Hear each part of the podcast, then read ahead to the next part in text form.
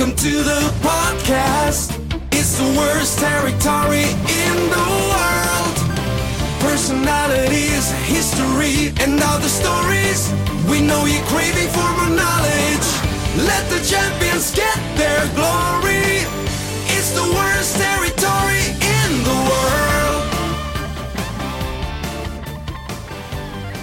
All right, everybody, welcome in. It is that time of the week. It is the best time of the week to talk about possibly the worst territory in the world. I am your host, Gabe, sitting here with Chris Goff.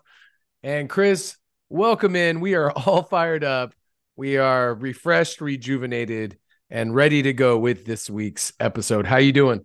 Oh, I'm looking forward to the 102 degree temperature later. I mean, it is uh, it is just brutal. I, I always love days like this, Gabe, because you say you love moving here from California, and these are one of those days where you're like 102, you know, a thousand percent humidity. It's going to be horrific here, and this is why I I like living here, but vacationing everywhere else to see where you know perfect weather is elsewhere. But uh, besides that, everything's great.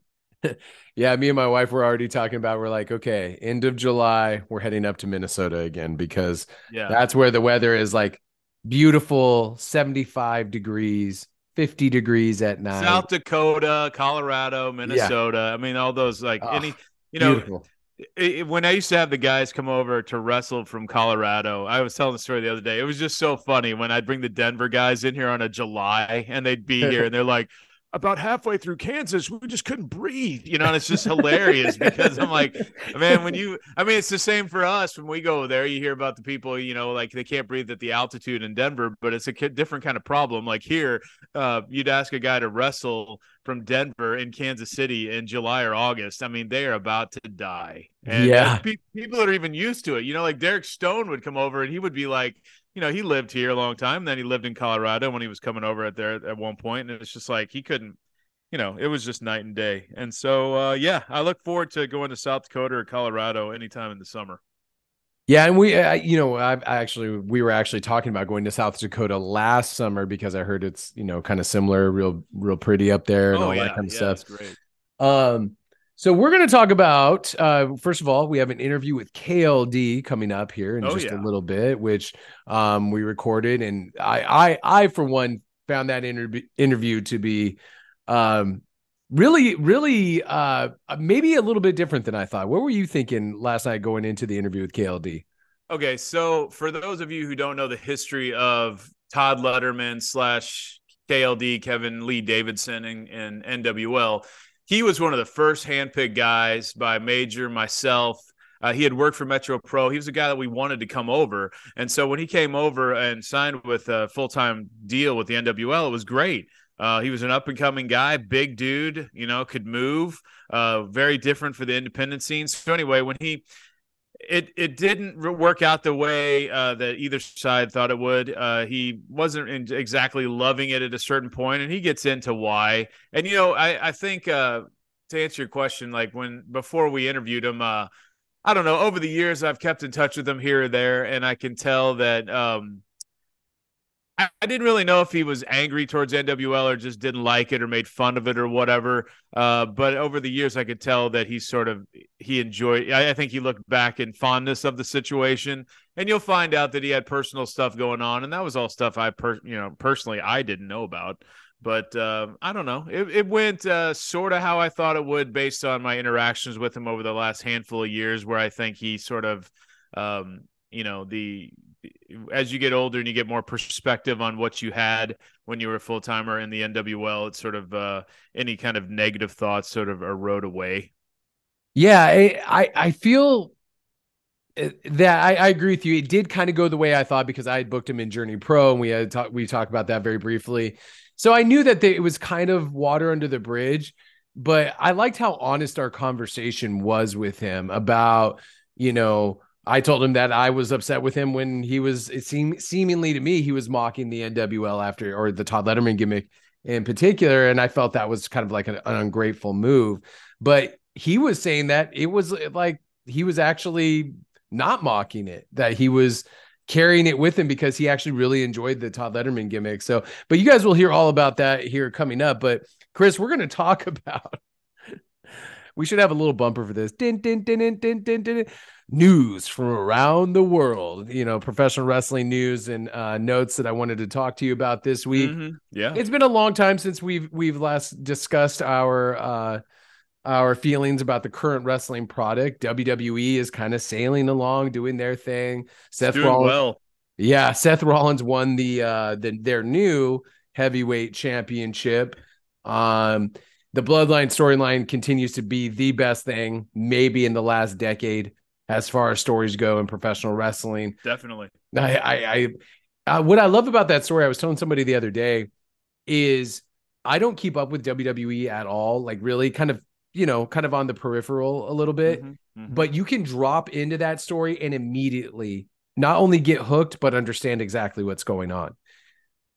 I mean, you don't really know. I don't really know who's in charge of that. Is it Vince? Is it Triple H? Who's the one that's sort of spearheading that? I mean, in, in the old days, it's Vince. I don't. right. You know, I'm very confused on how the hierarchy is there now. I'm telling you, still the best story is what's going on with the McMahon family. How's the power struggle there? I mean, Vince is obviously fully back in control, but does he trust Triple H? Is Stephanie involved in any way behind the scenes? Eh, who knows? You know, Shane, I. It's just what a story that whole thing will be one day. I don't know if anyone will ever write that book, but it will be interesting. But uh, yeah, I don't like it is a super old school philosophy uh, just to keep this going for a very long time. I enjoy it because fans get really pissed off because no, it doesn't get a full like they don't get a full payoff yet, and like people are very mad about that. If they hate the storyline, the thing would be like they're like it just feels like it's going on forever, you know. And I'm just like, man, this is like you know it's it's the old days with like 10 hours of content a week you know which does tend to you know water it down. Back in the old days when you remembered the uh, mega powers mega powers exploding over the course of a year uh, that was because there was like one show a week and it was like Right. kind of segment and that was about it. Now uh, you know it- you obviously get way too much um, coverage as far as like man it does tend to burn it out faster than it should. But yes i mean that look they are doing better than ever and it's sort of hard to believe because the the model that we grew up on me and you are so different how to make money in wrestling. Used to be sell tickets used to be merchandise stuff like that. Now it is television rights and you know getting paid by foreign countries to have you know big shows. And and it's just um you know we're not used to the sort of the new philosophy of of wrestling. So you know i i think wwe is doing awesome. And uh, aew is i look i'm glad it's there I'm glad it's there because I mean, our friend Ace, he works there Yeah. again. Yeah. And uh, it allows other people to have a job, you know, because who knows what's going to go on with WWE. I don't know if they're having a hiring freeze now for a while with this whole new structure they have. I think they would have to. I think they would have to. They said they're going to cut uh, some outrageous amount of money from the budget. Endeavor is, and they're expecting layoffs actually to happen in July. So Yeah. we should be seeing mass layoffs here in July. Yeah, we'll see. I mean, that's what always happens. Uh, Yeah. They were leaning down anyway before they were selling. Yeah, So Absolutely. who knows? But uh, you know, uh, just for our friend Ace Steele in particular, uh, I thought he might go back to WWE, and now he's back at AEW, and I'm glad he has that option. I'm glad other people have that option too. But man, what about? They're just two totally different kinds of shows. You know, and that's one of the things I wanted to talk about. I know you you follow peripherally as well because you're you've been super busy with the winery and all that kind of stuff. Thank God um, that you know this is your busy time of year, and so that you know it's it's been even rough recording this podcast. But I you know I was really hopeful for AEW Collision because it was the re-debut of CM Punk Mhm. um you know obviously in chicago and it's their chance it was in my opinion it was their chance to reestablish maybe a different style because i watch aew i would say i watch dynamite probably two times a month so like 50% of the time Okay. um you know depending i would mu- like I like literally anything else could happen, and I, I would rather do that than watch AEW. But you know, if I'm bored or something at night, I'll watch AEW. Uh, and it's it is consistently a, a just a overbooked mess on Wednesday. It, it's it's it's not even crash TV Vince Russo stuff. It's just like the the one of the um collisions that I saw a couple weeks ago. Their final segment was like Eddie Kingston coming out and announcing who his tag team partner. It wasn't even wrestling. It was like this weird segment that devolved into another segment with Okada and Bryan Danielson b- building towards Forbidden Door. And I, I put myself in the shoes of a like a, a novice wrestling fan, and I was like, this is boring. Like it, like who who wants to end a show with like, oh, this is my secret tag team partner, and it like goes off the air. It was just kind of like dumb. So AEW Collision, I was hoping would be more of the wrestling show, and it was. I really enjoyed the first episode of Collision. There was there was you know a couple talking segments here and there, but they had some really really good wrestling matches, and I think that's why I consistently watch AEW more is because I'm actually rooting for them to be the alternative, to be the wrestling product that Cody Rhodes said that they were going to be, and it hasn't turned out that way at all. But what have you heard? What have you seen? from Collision, from the re-debut of CM Punk. Is there anything there that's kind of like getting you excited? Yeah, I, look, uh, it's obviously, um, you know, uh, unofficially, it seems like a brand split to a degree. You know, I mean, oh, obviously, is. you have the baby drama between the uh, EVPs and then uh, them hating anyone involved in any kind of uh, creative decisions anywhere else. I mean, it's just, it is so ridiculous. To, I know we rant about this all the time, but it, it's like the only way to counter uh, all the ridiculousness I see on Twitter or on uh, Wrestling Observer, like sort of blurbs I read, and it is just unbelievable the rewriting of history. People people talk about Vince being a jerk about, oh yeah, he owns all the footage, so he gets to rewrite all the history of what really didn't happen in wrestling history. Well, let, us go through Dave Meltzer and all the online journalists that are anti like Punk and Ace and sort of anti like uh long time wrestling sort of uh glory. I i don't know. They they it's just when you read their stuff it is so not what uh i see or i hear or it's like any kind of logical sense put into the equation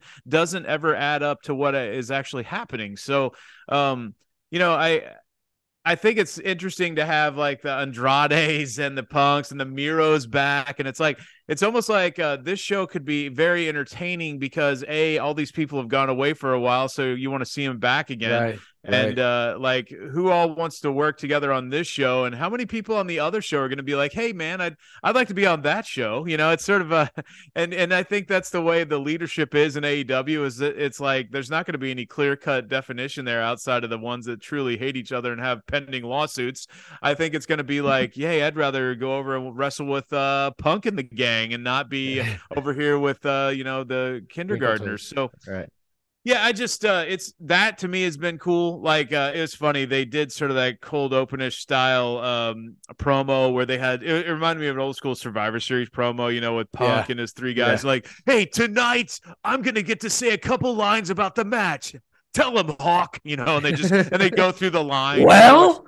Which was like the best like uh, survivor series promos uh, back in the day when they all got to say like their three lines right, right, i was always like you're always like watching the guys that can't really talk and those is like is greg valentine and barbarian are they going to hit their lines? And how many takes did it take for them to be like yes that's what we think you know or whatever. And it's like uh, but anyway i just thought that was cool and i saw people just burying that online and i'm like good lord God forbid they promote a freaking match that's going to be on later in the show that actually pays off. This is called t- episodic television. You get to like cut a promo at the beginning, you have something in the middle that sort of ties it, continues it along, and at the end you have a final match to sort of wrap the bow on the show. That is how television and wrestling is done. It's usually how television is done, period, and it still gets buried by these people that consider themselves AEW loyalists, which I don't know, whatever. Like this is look, someone showed the other day all three of the shows that AEW has on their sh- their air right now are, are, are losing to SmackDown. Okay, so it's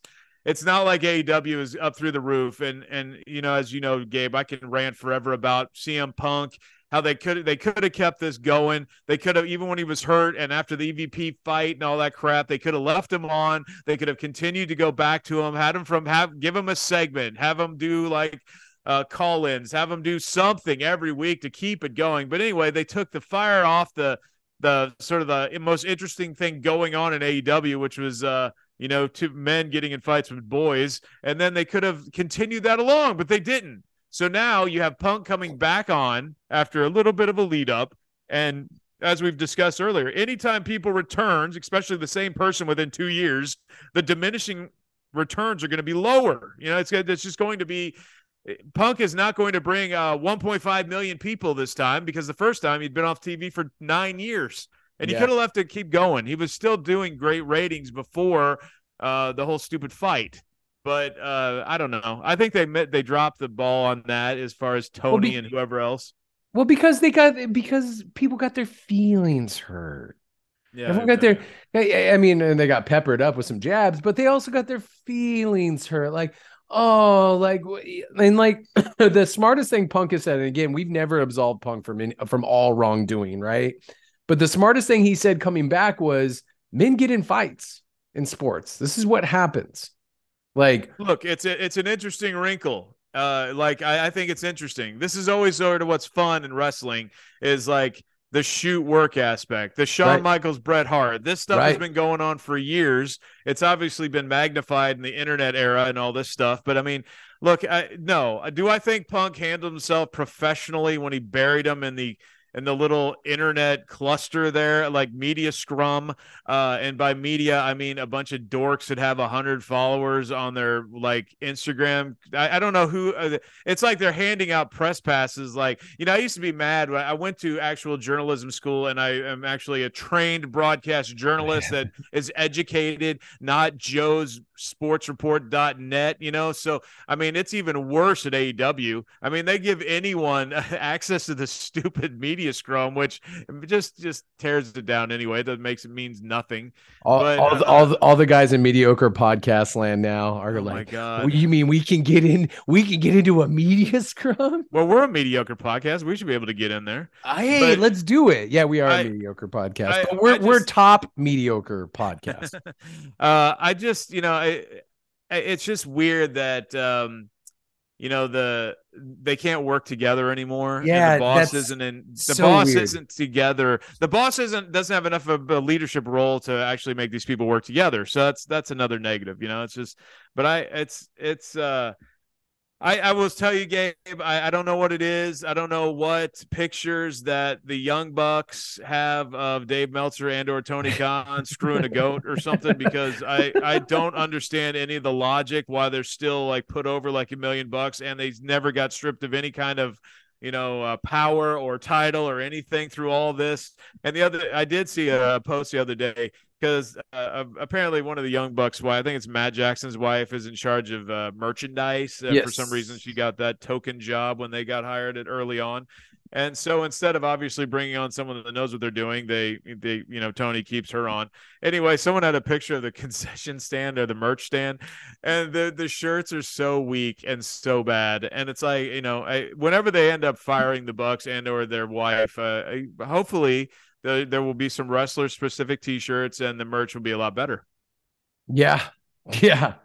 I mean, because some of their shirts are real bad, real bad. yeah i mean there's a lot of real bad shirts in wrestling on everywhere but uh, it was just you know in a world where i think you could sell some t-shirts to you know some pretty rabid fans that that really love aew uh, they're real bad yeah Uh, yeah, and I know you didn't watch all of Forbidden Door, but that was the New Japan, um, you know, crossover event that they did this last weekend. uh-huh Um, I watched the entire thing from start to finish, the entire thing, much to my chagrin, from start to finish. I was really hoping that the Danielson Okada match would be fantastic, and in my opinion, it never got out of first gear. It was kind of weird and meandering. His arm snapped when Okada dropped an elbow on him, and legitimately had to like put this weird submission on him, like crumpling up Okada that looked legitimately painful for the submission victory in that. But it it was it just wasn't like there were some decent matches, but like I just don't understand the the uh, for lack of a better term the boner that uh, the collective internet gets whenever these guys go to town. A lot of these Japanese guys, a lot of the ones they brought out, dude, they are busted up. I They're mean, old they're old, Yeah. you know, and like I don't know. The Omega Ospreay match was I thought it was a really good match. I did I again, Dave, I could see, literally see Dave Meltzer sitting in his house and just like, I mean, you know what I mean? Just his walls were covered. Like he, I, you know, like, and I'm I'm that way with uh, old guys from from United States that I watched for years. You know, Sure. of course, I love bringing back the old guys, and and you know, when you're when you love Japanese wrestling, it doesn't really matter how old uh, someone would be that they brought over here. It's just you know the, you get to you know um we've seen this. They brought in multiple older guys just to have on you know Dynamite, and Right. uh, it's Right. pretty pathetic. But I know they just think it's cool to have them there, which to me is very indie.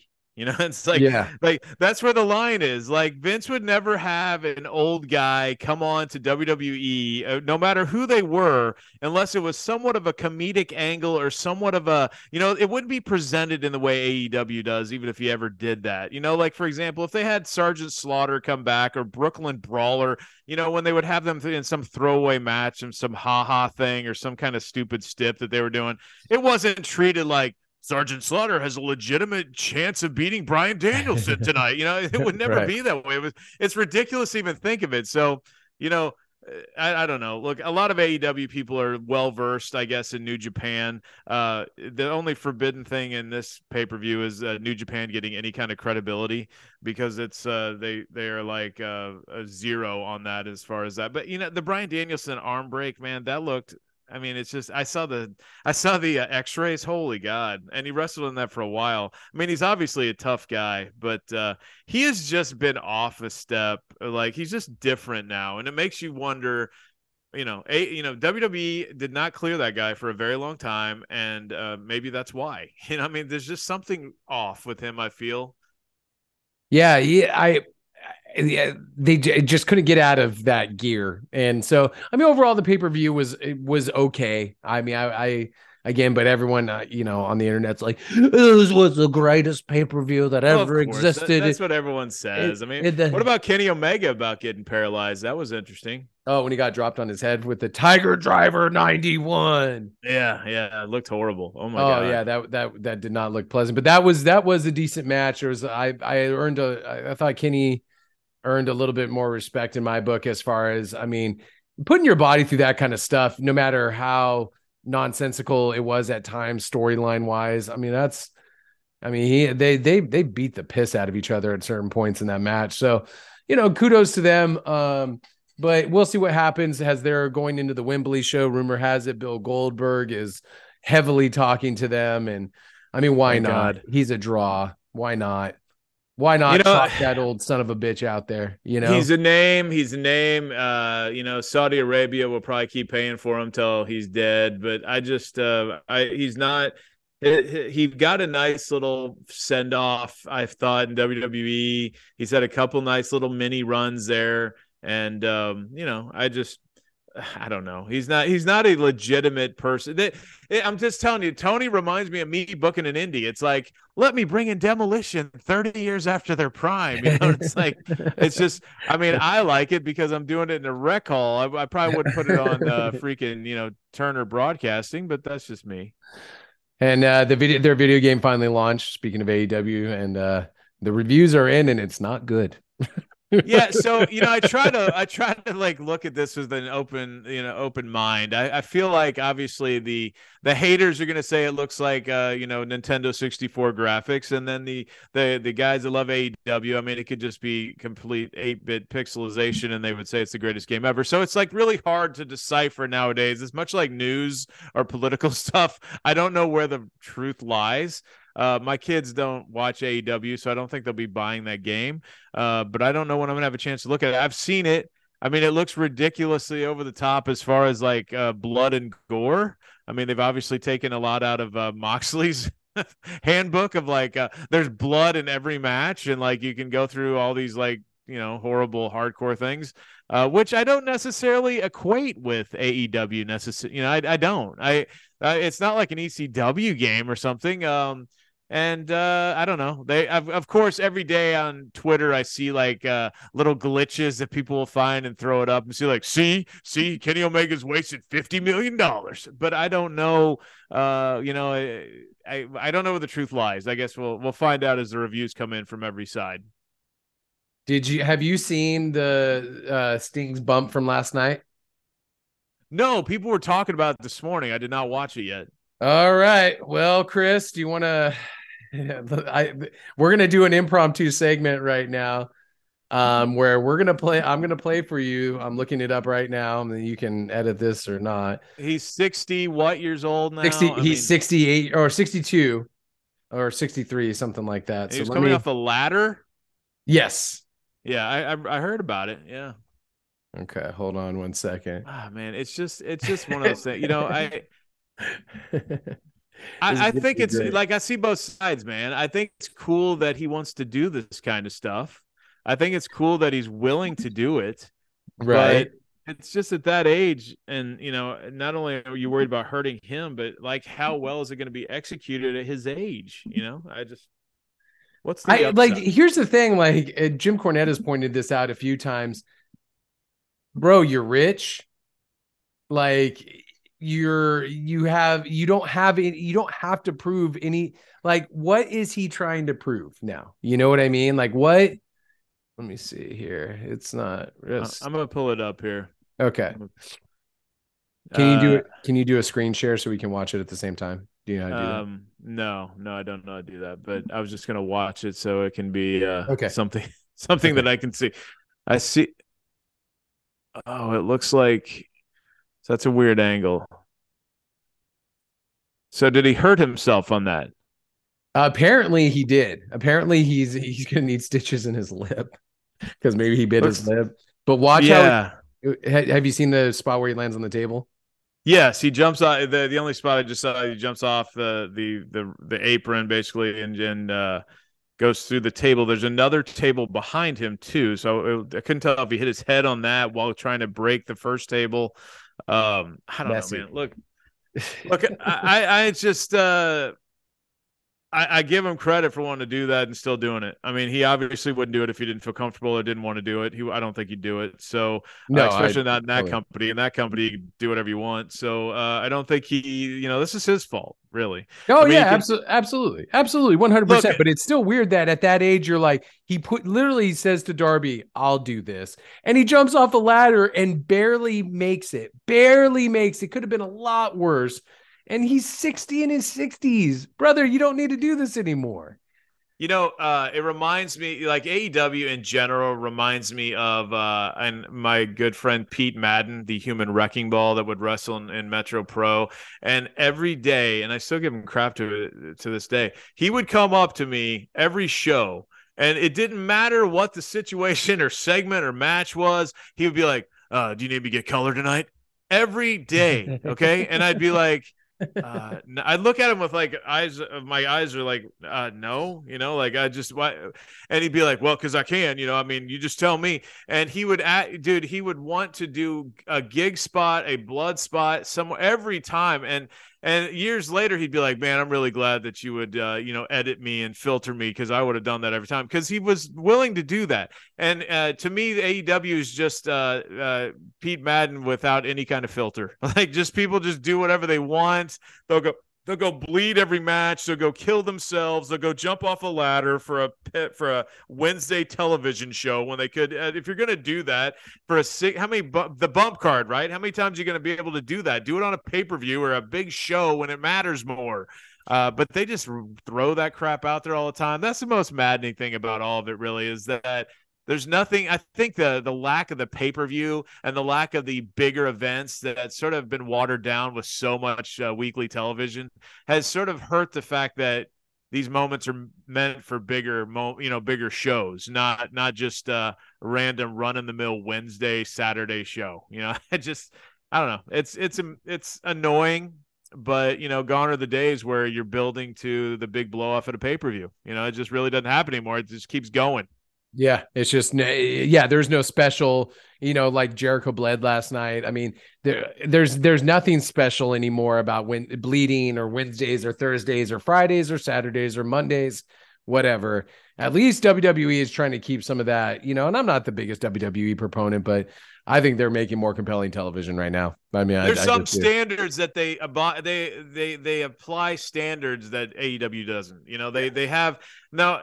There are definitely a lot of problems with WWE and the way they do things and how they use certain people. And like you can sit there and like write down bad stuff on all companies right now.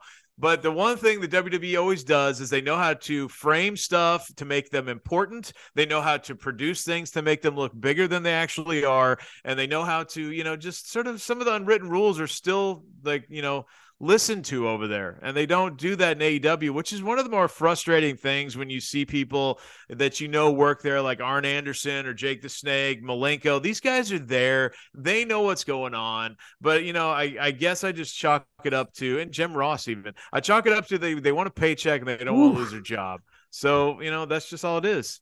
Uh, poor Jim Ross. Poor Jim Ross. What a man. Hey, speaking of which, my my boy Kevin Kelly's on there now, which is interesting. Amazing. Like Amazing. He, uh, I, I think a lot of people were wanting.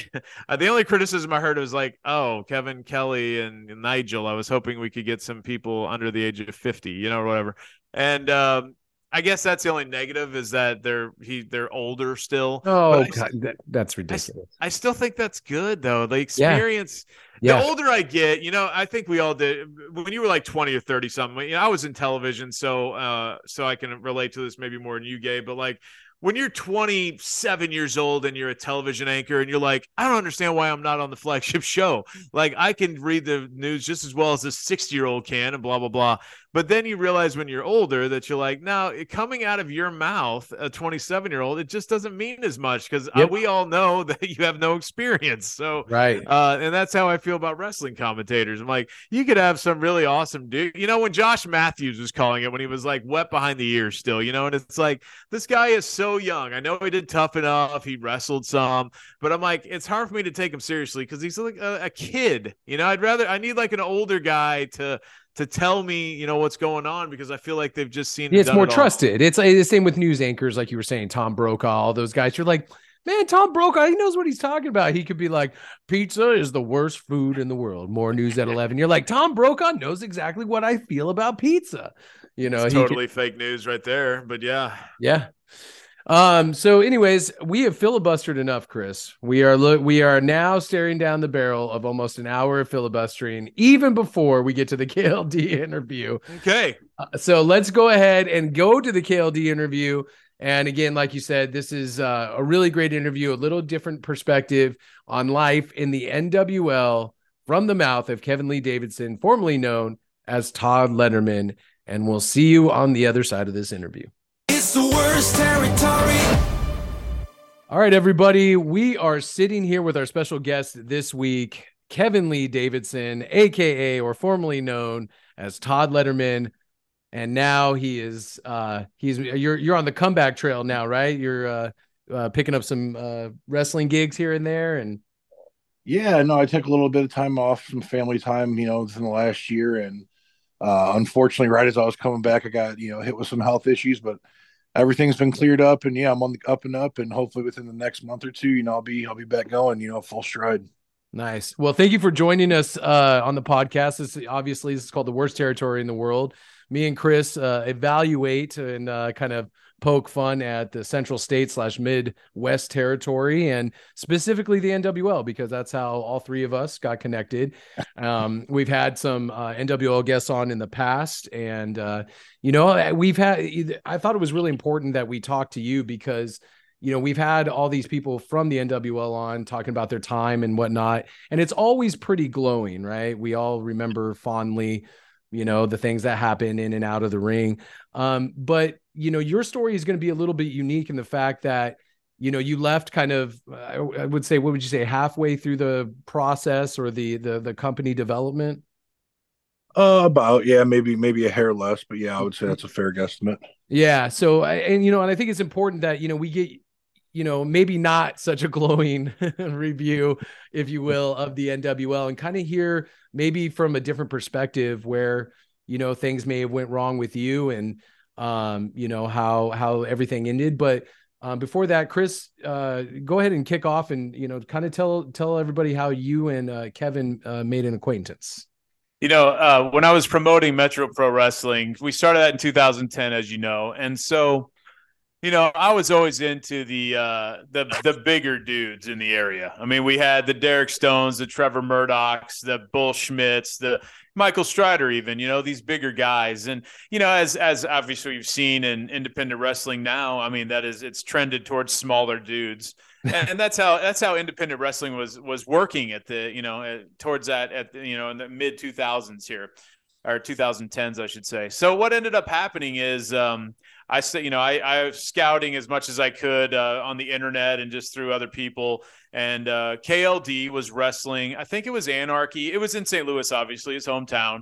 And I would see this guy, and he's this huge dude. I mean, it's a guy that, you know, in the Midwest, just in general on the independent scene, I thought KLD was like, he stood out. You know, it's just not, he was a throwback, uh, bigger dude, and um, had uh, you know athleticism, had skill, and so uh, I started asking to book him at Metro Pro Wrestling, and he came over the first time, and um, you know, good, you know, always was very well mannered. Uh, you know, his his family is very supportive of him. They would show up. His sister, his mom, you know, is like uh, you know, you didn't see that all the time with with wrestlers.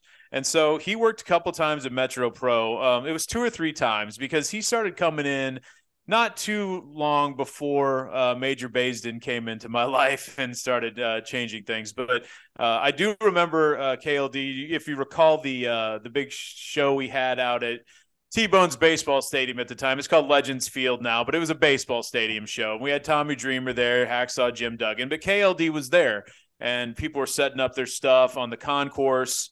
Uh, your mom was there, I know. A bunch of people were there. It was a pretty, it was a fun show. But that was Major Baisden and Travis Bowden.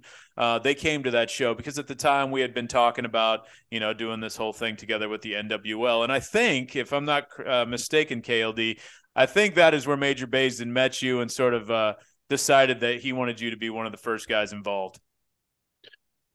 Yeah, um, pretty spot on. So yeah, we were at the the stadium and uh, I was getting in my gear. I was getting ready for the match, you know, getting prepped up and everything, getting taped up. And uh, I think it was you that had came in and was like, "Hey, KLD, you got somebody that wants to meet you in, in the hallway or in concourse, whatever you call it." And uh, I went out. I met Major. I, I, met Travis, and you know, we we spoke briefly. And you know, like I said, I was kind of in the middle of getting ready for my match, so you know, we spoke, and I was like, "Okay, well, you know, it was nice to meet you guys. I'm gonna go." you know, wrap up, you know, getting ready for the match. And I remember Travis being like, "Whoa, whoa wait a second. And Major popped in. He's like, "Well, we want to offer you a contract." And, and it, you know, like I said, I just it wasn't it wasn't the first thing I was expecting to hear.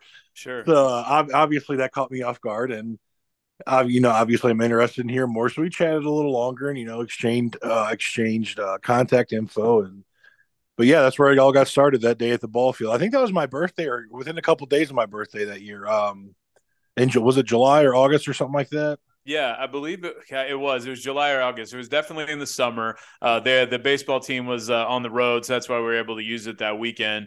But uh, I remember that, that that was that Gabe. I, I don't I don't know how many outdoor shows you did with Journey Pro, but that was an outdoor show, and I was just I was sweating bullets because it was like it rain. It rained for a little bit, but there was rain clouds everywhere. It was going to be a huge disaster. But anyway, it worked out. Uh, but KLD meets Major, and uh, I was telling Gabe earlier, uh, Kevin, that basically um, it was early on that it, I before I totally moved into the office and took a little bit more control of being involved uh, with sort of talent relations at that point. It was quite apparent that because of the Metro Pro shows he had been to, that Major uh, was wanting to sign the Regal Twins, known as the Royal Blood, and then you, uh, and when with the name Todd Letterman. Now, I, I did want to ask you when you did meet with Major and uh, when did it start? Because I was trying to remember. I have some. Sometimes I have a bad memory. How did the first initial meeting come, where it was pitched to you with the the idea of the football player that was hurt, wrestler Todd Letterman? How did that all go down? So the way my memory serves me is we originally met at the ballpark, um, which was followed by he invited me out to well a bunch of the guys. He invited a bunch of us out to a suite at the Chiefs game um, I remember I wrestled in St. Louis and I hit the road afterwards to make the Chiefs game the next afternoon. Um, met with Major, you know, uh, discussed a few details, and you know, all sounded good. I ended up making another trip out to the office to, you know, kind of cross the T's and dot the I's. I'm pretty sure all the contracts were were signed at this point. Um, but it was still, you know, towards the end of the year, I was still a free agent, and I was uh, pulling up to a show in Omaha, and I think uh, it was either you or Major had texted me and asked me if I had a moment for a phone call. So I pull up to the venue and we um we we hopped on the phone and I remember uh, Travis hopping on the hopping on the call and he pitched to me. Uh, he wanted to go with the KLD theme, but he wanted to change it to STL, and that my initials would be Seb- or STL for Sebastian Todd Letterman. And I just remember thinking, "Good grief, what the hell did I get myself into?" I've never Wow. heard that before. That yes, is I do remember that when that happened, and I remember that Oh there was a lot of like those like of, of course for those that don't remember NWL, it was like a divided dividing lines with Kansas City and St. Louis, and I do remember that because there were jokes made about that afterwards. That was the same. There was the same category of like Davy Vega was going to be like Davy Blue, and Matt Fitchett was going to be like Matt Cardinal. It was like stuff like that. I love it. Yeah. love it. So well, I'm glad. Uh, I'm glad Sebastian didn't stick really. yeah, I had to fight for that one for a little bit. I was like, Todd Letterman, I can deal with, but man, this because especially the storyline he wanted to do with it, it was one of those real, real, real, real cheesy like '80s storylines where somebody would call me Sebastian like six or seven months into a program, and I would just get red hot about it, be like, only my mother can call me Sebastian or Okay. whatever. It was just, it was way out there, but yeah, I'm This this stick. right here is why we do this podcast. I cannot stop laughing about you being called Sebastian. Like that is wow. That is it, real quick though. I want to go back. I always ask everybody that that does this podcast, what was your first impression of Major Baisden? He's such an interesting guy in life. Like, what was your? I mean, because we all know the Chiefs suite was infamous, and uh, thank you for bringing that up. Because boy, I never got to go in the Chiefs suite because I heard it it got pretty chaotic. I think is a is a, Oh, is a people like to drink a lot, Yeah, whatever. yeah. You know, like my wife still brings up the fact that he had that Chief suite, and that was the year the Guns and Roses came back. And he, like the first meeting I had with Major, we went to his Chief suite and we watched Guns and Roses from the. And she's like, "I could probably live like this," you know. I'm like, yeah. Little did I know that was going to be the only damn concert that Major ever took me to. But yeah, uh, so uh, so what? Yeah, what? what, what, yeah, what was your thoughts on Major? Yeah. Uh, he was cool, man. Uh, he, he- straight to the point, you know, no BS. Um, he seemed like a cool right. dude, man. There's really, you know, really no bad way to spin it. He was, you know, straight to the point, and Yeah. yeah, he was always cool to me, man. I have nothing bad to say about him. He was always good to me. Okay. Very, very opinionated for sure when it comes to St. Louis. I will say, but no, yeah, was- we'll get to good to me. that. We'll get to that. um. So so uh, you, they pitched this Sebastian. They pitched the Sebastian gimmick to you. Fought a little bit. So was Todd. So they had the idea for STL, Sebastian Todd Letterman. Did you say, "Hey, I'll do Todd Letterman, but let's get rid of the Sebastian thing"? Is that kind of where you were going with the um kind of your input on the character? I want to say that Matt Jackson was the one that kind of stepped in for me and was like, "Listen, like." He really is not a fan of this, you know, Sebastian Todd Letterman thing. What if we just call him Todd Letterman? And I think that's kind of how it stuck. Okay. Yeah, look, I uh I know when we'll get into this with the Todd Letterman gimmick, but um let, let me get your overall opinion of just the idea and because look, we're talking 7 8 years ago now. We Yeah. were all younger.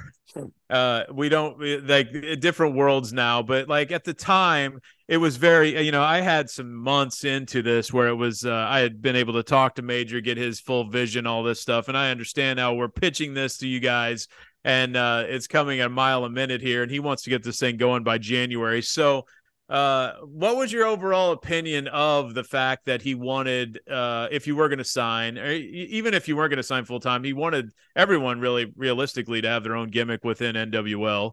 Um, you know, if I recall, you weren't the biggest fan of that, of course, from the beginning, and a lot of people weren't. Uh, they they didn't necessarily see the value in putting uh you know a different gimmick uh, for this company versus other companies you might work under your other name that you've worked before. Um i thought personally i liked it but what, what did you think of that when you first heard that? Um, obviously, you know, when you spend so many years putting yourself into a, a certain, you know, character or brand or whatever you want to call it, uh, yeah, I, I, would- I would definitely want to take that with me. But I mean, when it comes down to it, the man spent millions of dollars on a company. So I mean, when you're when you're putting your money where your mouth is, like he did, I, I think it's it's definitely understandable that he would want to own, you know, and copyright the, the gimmick and name you're using. So I get it. Like you said, I wasn't a fan of changing what I was doing at the time, but I, I totally understood why he wanted to do it. No question. yeah i think a lot of people have an issue with like just for the you know the people i know that that love or hate the NWL. They there were so many things that were different. But as I've gotten to as I went through it and understood what he was doing, of course, I had the experience of working at WWF where this is pretty commonplace. But on the indie scene, it was just different. You know, you have this guy mm. paying like recording artists to make everyone's like unique entrance music. He's doing all this stuff, and I get that he was sort of like you know, eh, he was doing a mini Vince McMahon. I want to, I want to own the intellectual property rights of these gimmicks that are created on this company that I'm throwing lots of money down. I mean, as you said, dude, I, am still amazed. He he put down so much money into this company, and he wasn't sweating it at all for at least a year and a half. I mean, because right. he was he was sort of like, you know, this is how it works. You know, he goes, you go into the red, and you'll come back in the black eventually. And you know, I, at the time, I had been involved in other companies, but not to this level where I'm so close to the dude that's like, you know, spending the money and has had such a uh, a, a, track record with business. So, um, mm. I mean, like just the overall package when you were getting pitched this. I mean, I remember sitting down with each of the full timers, and you were one of them, obviously. For those that didn't know, there was seven, eight full timers that, that started this. Uh, that grew as time went on as well, just in terms of in in ring workers. Uh, how hard was it to uh, sell you on this, Kevin? Because I know you had a tie in St. Louis and you were going to have to move to Kansas City, which is not every St. Louisan's uh, dream. And uh, like, you know, what, how much thought and, and planning did you have to think about uh, taking this job? It definitely took me a minute. Um, I had a lot to consider. Uh, I had a lot going on in my personal life at the time, you know, some great, some not so great.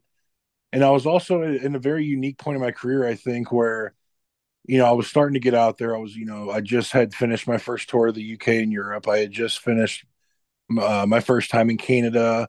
Um, I was starting to get bookings, you know, coast to coast. And, you know, like when you finally start to get that point in your career, like, oh man, people are buying me flights. Like, I'm, I'm, this is cool. You know, I'm starting to really get out there. So I was kind of at a crossroads to where, um, and there was two sides of this coin too, where all right, do I do I and you know at the time I'm also starting to get spots with like Ring of Honor. I'm starting to get opportunities, you know, bigger opportunities on the bigger indies around here. So mm-hmm. I was kind of at that point where do I want to stick with this and you know kind of build on what I've been working towards for you know a few years now, or do I want to risk risk it all for something that's kind of you know really hasn't been proven yet? But on the flip side, I could also be involved in something very very cool at, at the ground level. So I mean it was definitely a hard decision to make, like I said. But I think you know, as funny as it is to say, the money talked, man. Um, I, yeah, I packed up and I moved to Kansas City, and I was determined to make the best of it. We had a good crew. Uh,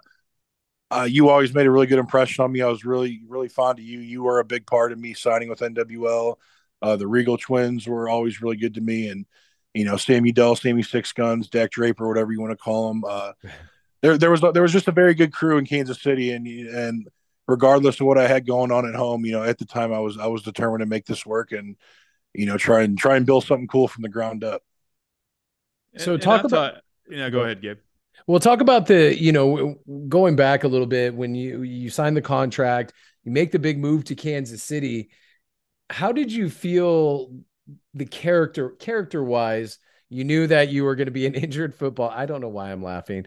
An injured football player who um, is see, basically seeking revenge for his failed football career.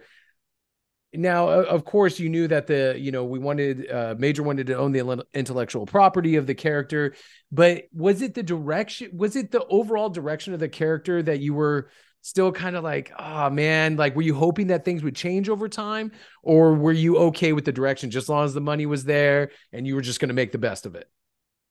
Honestly, man, when it came to the goofy part of it, I really don't think it had much of an impact on what I was actually doing at the time. Sure, like, you know, we had the whole press conference and we kind of laid the groundwork of I'm this guy coming for revenge for the punk from Kansas City that hurt my knee or whatever. But when we really got into the nitty gritty of it, you know, we started working and we started doing TV. Like, if you really think about it, that didn't have much to do with it. So I kind of got to put my own flavor on it from the beginning, you know. And yeah. I think KLD kind of really did show through Todd Letterman. Um, Todd Letterman was almost just like a, a, a, jock KLD, you know, which, which isn't that far from the truth. You know, I played football in school and I wrestled, you know. So I mean, okay. I think when when it boils down to it, um, all the goofy stuff that we were kind of hesitant on kind of just fell to the wayside once once we got to work.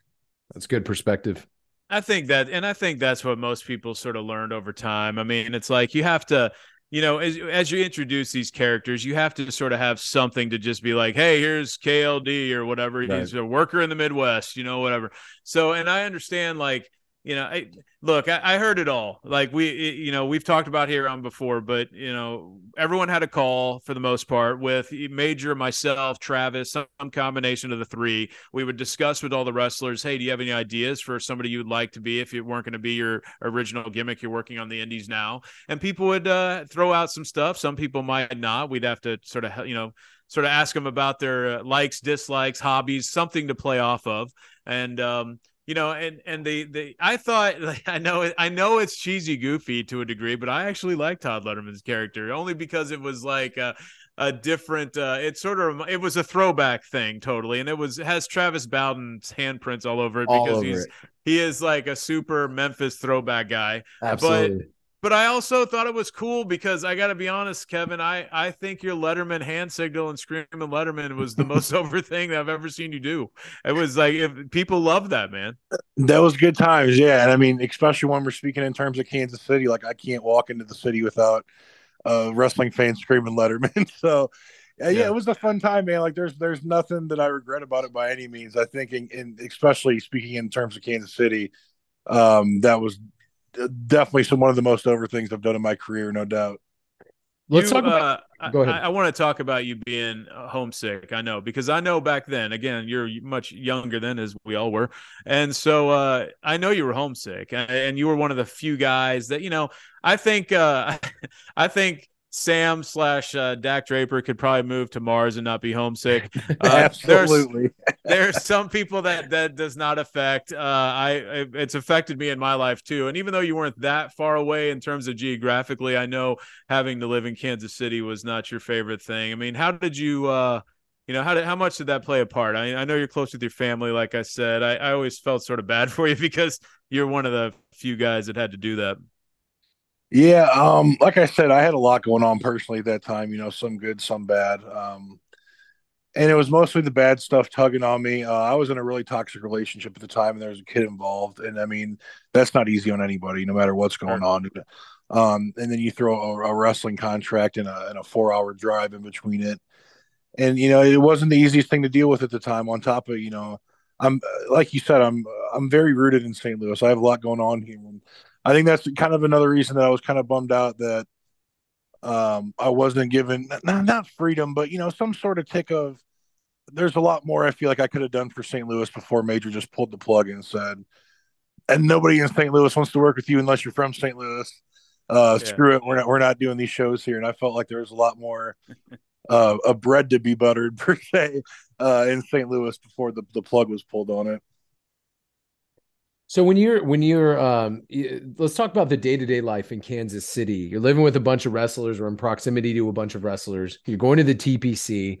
You're having this experience that not a lot of people, myself included obviously being not ever in the industry beforehand, we're all getting these experiences making a full-time living in professional wrestling. What was it like the day-to-day life in Kansas City as far as training, as far as you know, getting along with the other boys? I mean, do you think wrestlers work hard and, and play hard. Do you think that kind of played a factor also into like maybe early burnout or anything like that? Maybe the homesickness is like this is kind of wild and crazy, or was it or was it pretty tame all across the board? Um, I think it was kind of tame in Kansas City, to be honest. When you talk about the day to day, I mean, you know, we'd wake up, we train, we do conditioning, you know, whatever was on the schedule for the day, and uh, obviously, we definitely had a few wild nights out if we're talking work hard, play hard when it comes to the street team. Uh, yeah. But I, I, I, wouldn't say it was a day to day thing by any means. Uh, it definitely could get out of hand you know, on more than one occasion, no, no, question. But I wouldn't say it had a factor in, in any burnout or by any means. I think uh, while it did get out of control at times, it wasn't like there wasn't a tight lid kept on it. Um, I don't think it affected our day to day by any means. Like I said, it wasn't like a nightly thing for us. So, so no, I, I wouldn't say that, that that put any you know burnout on it per se. Kevin, give me your perspective on the uh, just how looking back now. What do you think about with the NWL as far as like what he did, uh, production wise? Uh, you know, the video board, the just, I mean, I, am sure, regardless of if, if, people love or hate the NWL and they were a big part of it, like I assume that as the years go by, because I find myself doing this too, it's like I, I look back on it in fondness, but I also look back on it and just like, I can't believe we were all part of that. And I sort of felt that mm. way when we were going through it because I was like, this is super unique. And I tried to sell that to as many people as I could just because you know, a lot of people were younger than me. A lot of people hadn't had the experiences I had.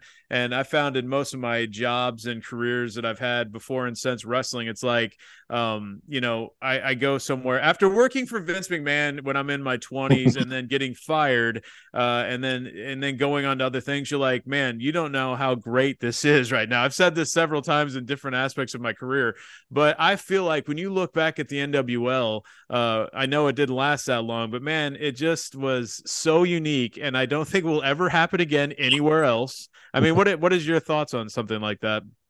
I mean, I, I agree with you 100, percent man. I, I don't think it'll ever happen again, and it was definitely very unique. And I'm I'm definitely glad I got to be a part of it. You know, for the for the small time I was. Um, the production was out of this world. Obviously, for I don't want to call it an indie because you know we were you know signed to contracts and whatnot, but I mean, kind of like an independent thing. You know, when, when you're thinking of Kansas City and St. Louis, um, it's kind of like you know, as the show's called, a territory, and uh, it was definitely unique for the area. Um, glad I was a part of it. Um, what was the, what was the last part of the question again? Well, it's just it's just like you know now you have a little bit perspective. You're you are getting into your 30s or whatever. Now it's like you know it's just something that is um as I get older, I sort of like uh, appreciate it more, I guess. Even though I appreciate yeah, it absolutely. too, you know. I, I appreciated it then, and uh, you know, definitely looking back, I appreciate it more. And I do wish things would have gone differently in the sense of, like I mentioned earlier, like we would have put a little more work in St. Louis. I, I know I didn't leave on the best terms, but I mean, it wasn't just because of what was going on there. I obviously had my stuff going on at home, but um, I, I, let's see. I'm just trying to. I'm not trying to bear anybody. You know, it's um, it was a good experience overall. I just wish that we would have put a little bit more work into St. Louis, and I think we could have made it really cool.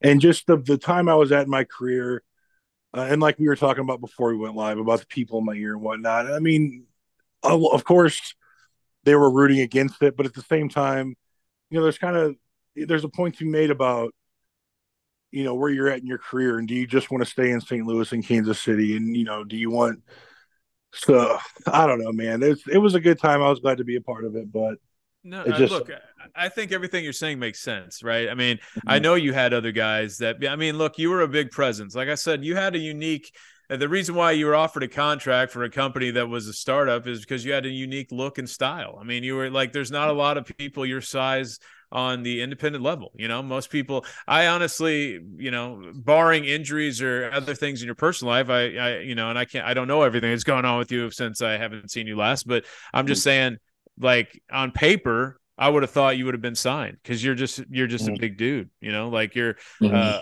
and you had that going for you. And I understand at the time uh, I get it. I got the risk that you, the Regals had a very similar thing. You know, they had absolutely, absolutely. They, they had the gimmick of the twin brothers uh, that were jacked and like not the biggest guys, but it doesn't matter because the, there's smaller dudes in them, like with championships now on national television every week. So, um, you know, like both of you guys were, and that's why I think you guys were the first people signed, you know, because you were, you had uh, like a unique thing and people knew you in the area, which was a plus but uh, you know, I thought it was you. You guys, I, I, understand your trepidation to signing it because of everything you just said. You know, there there are things.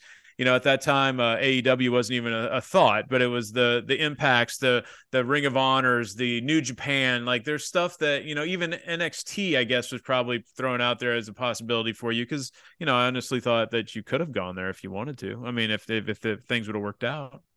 Yeah, I mean, at the time there was definitely a lot of ideas getting thrown around. So I mean, like I said, I was at that age too, that real crossroads. Like, oh man, do I want to risk it? But I, everything happens for a reason, man. I had a lot of fun doing what I did. I had a lot of fun being around who I was around at the time. So I mean, like I said, everything happens for a reason. I, I, I did enjoy my time while I was there. Looking back on it, for sure. When did you start? So you know, we're kind of talking about you know uh, we'll we'll we'll get to some of your favorite matches and some like highlights of of, of your time in the NWL in, in a minute. But looking back on it, when did you start seeing the cracks starting to form? Maybe in your own mind, whether it was the TPC or something where it was like, this isn't for me. Now, you know, you talked about maybe some people were in your ear. That's that's maybe beside the point to the question that I'm asking. When did you start feeling that this probably wasn't for you anymore? Um, it definitely had more to do at the time when I started seeing the cracks. Uh, what was going on back home? Uh, at the point in time, I think it might have been, might have been April, maybe late March. Um, so you know, I'm I'm in Kansas City for a few months, you know, and now at this point, and it it just got rough, man. Um, trying to juggle, you know, trying to be in Kansas City half the time and trying to juggle being at home and you know being in the toxic relationship I was in and just Weren't trying to make studying for college too. I was also in college at the time, yeah. so I mean, I was trying to juggle a lot, man. And you know, the, I made I made really good friends with uh, Highway 70 at the time. I spent a lot of time on Highway 70, but yeah, I think it was you know somewhere around late March, April, where I just realized that you know I was just exhausted at this point. and the reason I went in the first place, I knew there was going to be exhaustion, but I had high hopes that we were going to make something cool, and there was just that point, you know, like I said, where I was, you know, about three, four months into where I just didn't see it going the way that I, I figured it would. Um, there was a lot of times I know Chris had called me in the office and, you know, asked me, you know, hey, what do you think we can do with St. Louis? And, you know, I, would go to Major and I was very well connected with radio stations and TV at the time. And there's stuff that, you know, I offered, I really wanted to help make happen. And Major just kind of had stuck in his head, you know, screw St. Louis. I, I don't care, basically. Yeah. And uh, you know, with that going on and with the toxicity in the relationship just getting worse and I'm starting to screw my own marbles up and it just it just came to a point where I was like, look, I just don't think I can handle this load anymore. Um and you know, I had talked to Matt and I was like, look, I just I just don't know if I can handle this. Uh, I'm gonna go talk to Major and I asked for my release, I think, and I think my final day was like June 5th. Uh, I, I, dropped the title to Moonshine or Maverick, and uh, yeah, that was that. And it was kind of unfortunate. I know I, I don't know exactly what went wrong or where it went wrong, um, because uh, my understanding at the time was I was going to quit being a full time guy and I was going to go to part time, and I guess some heat got toggled up somewhere, and uh, something, some words got twisted somewhere. I don't know exactly what happened, but it ended up not happening, and I was kind of bummed out about that because, like I said, I I enjoyed the people I was around and I was having fun doing what I'm doing. It just me being in Kansas City and, and doing this full time just wasn't on my it, it, wasn't for me anymore. So I don't know what happened there, but yeah, I was kind of bummed out that you know nothing ever took off after that.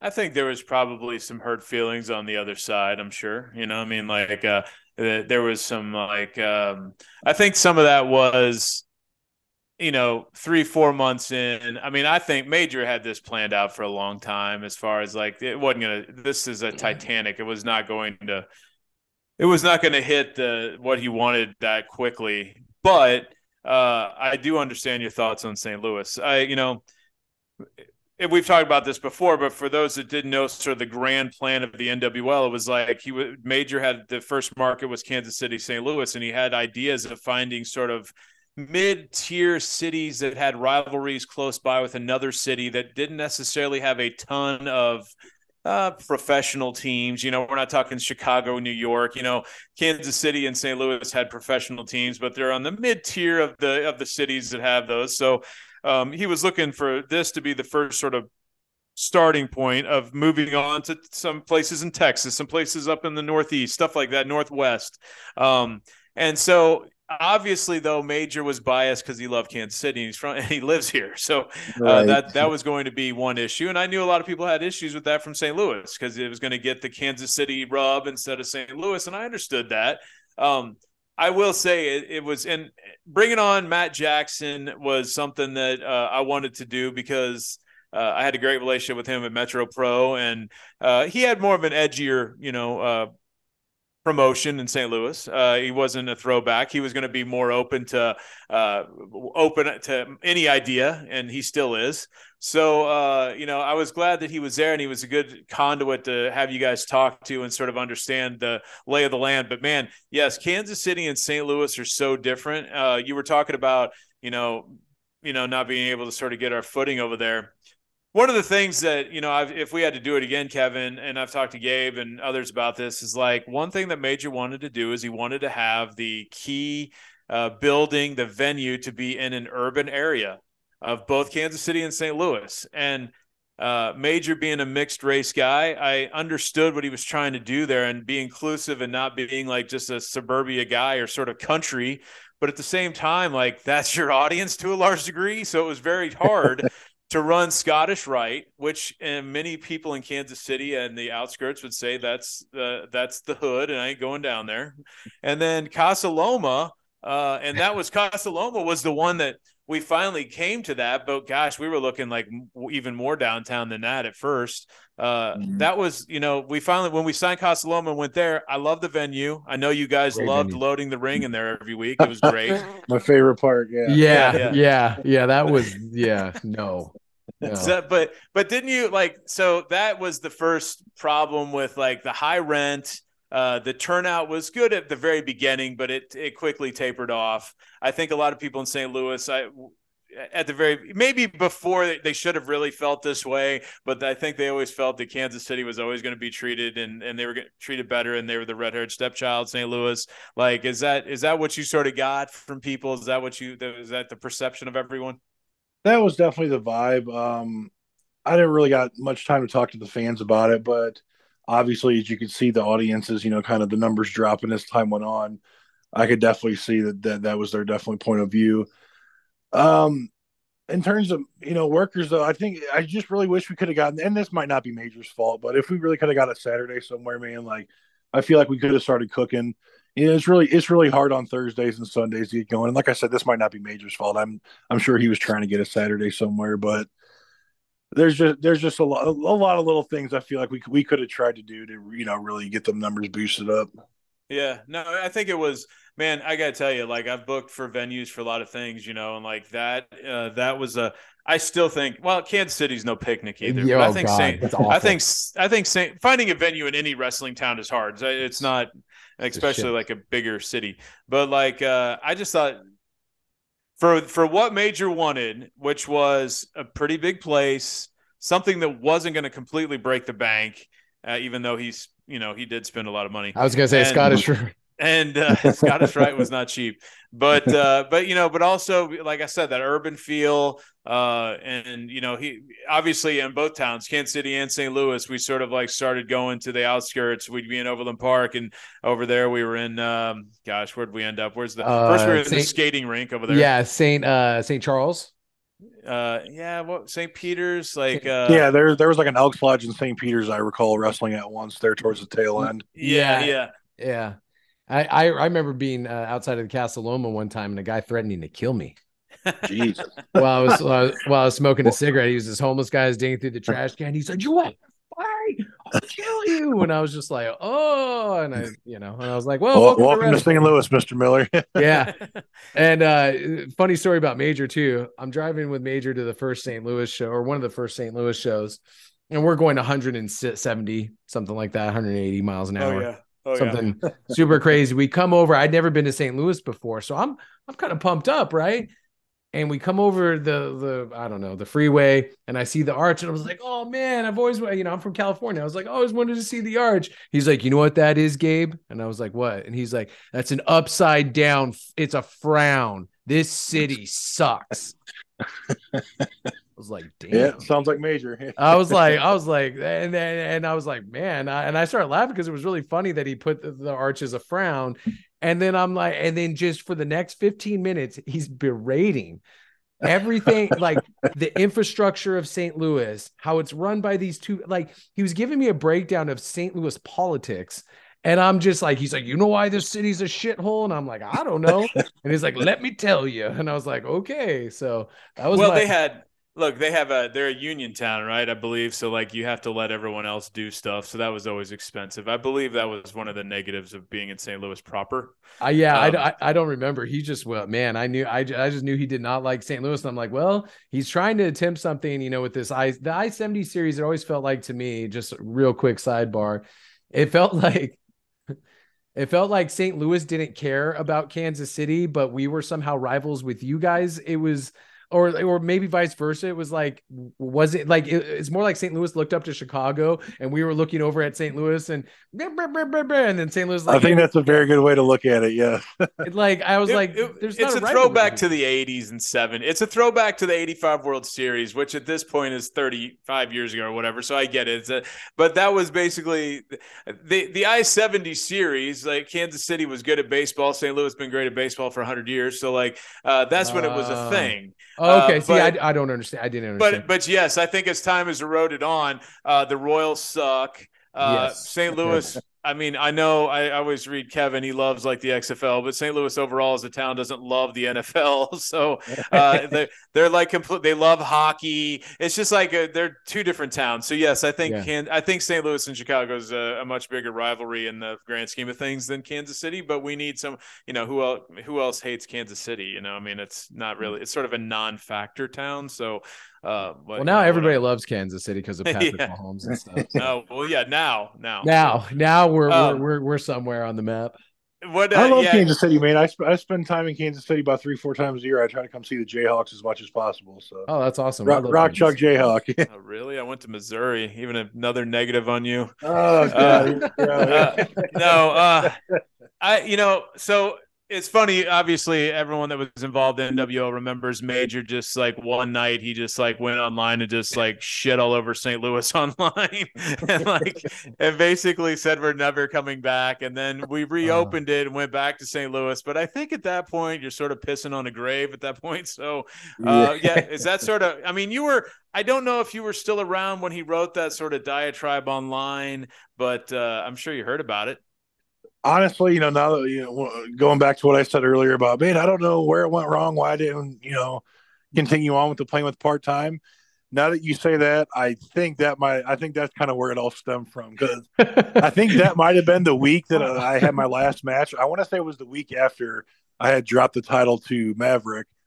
And uh, yeah, I woke up one day and uh, Major just went online and just shat all over St. Louis. And I, I don't, I don't think I said anything rude. I just clapped back like, "Oh, don't worry, we're going to be just fine with, you know, real wrestling." You know, and, and taking a little dig at the wrestling, you know, name of NWL. Sure. And I was like, we're going to be just fine. We got real, you know, capital letters wrestling in St. Louis. We're going to be just fine, guys. Don't worry. And I think maybe that was kind of the seed to where Major was kind of like, all right, screw him. We're not bringing him back.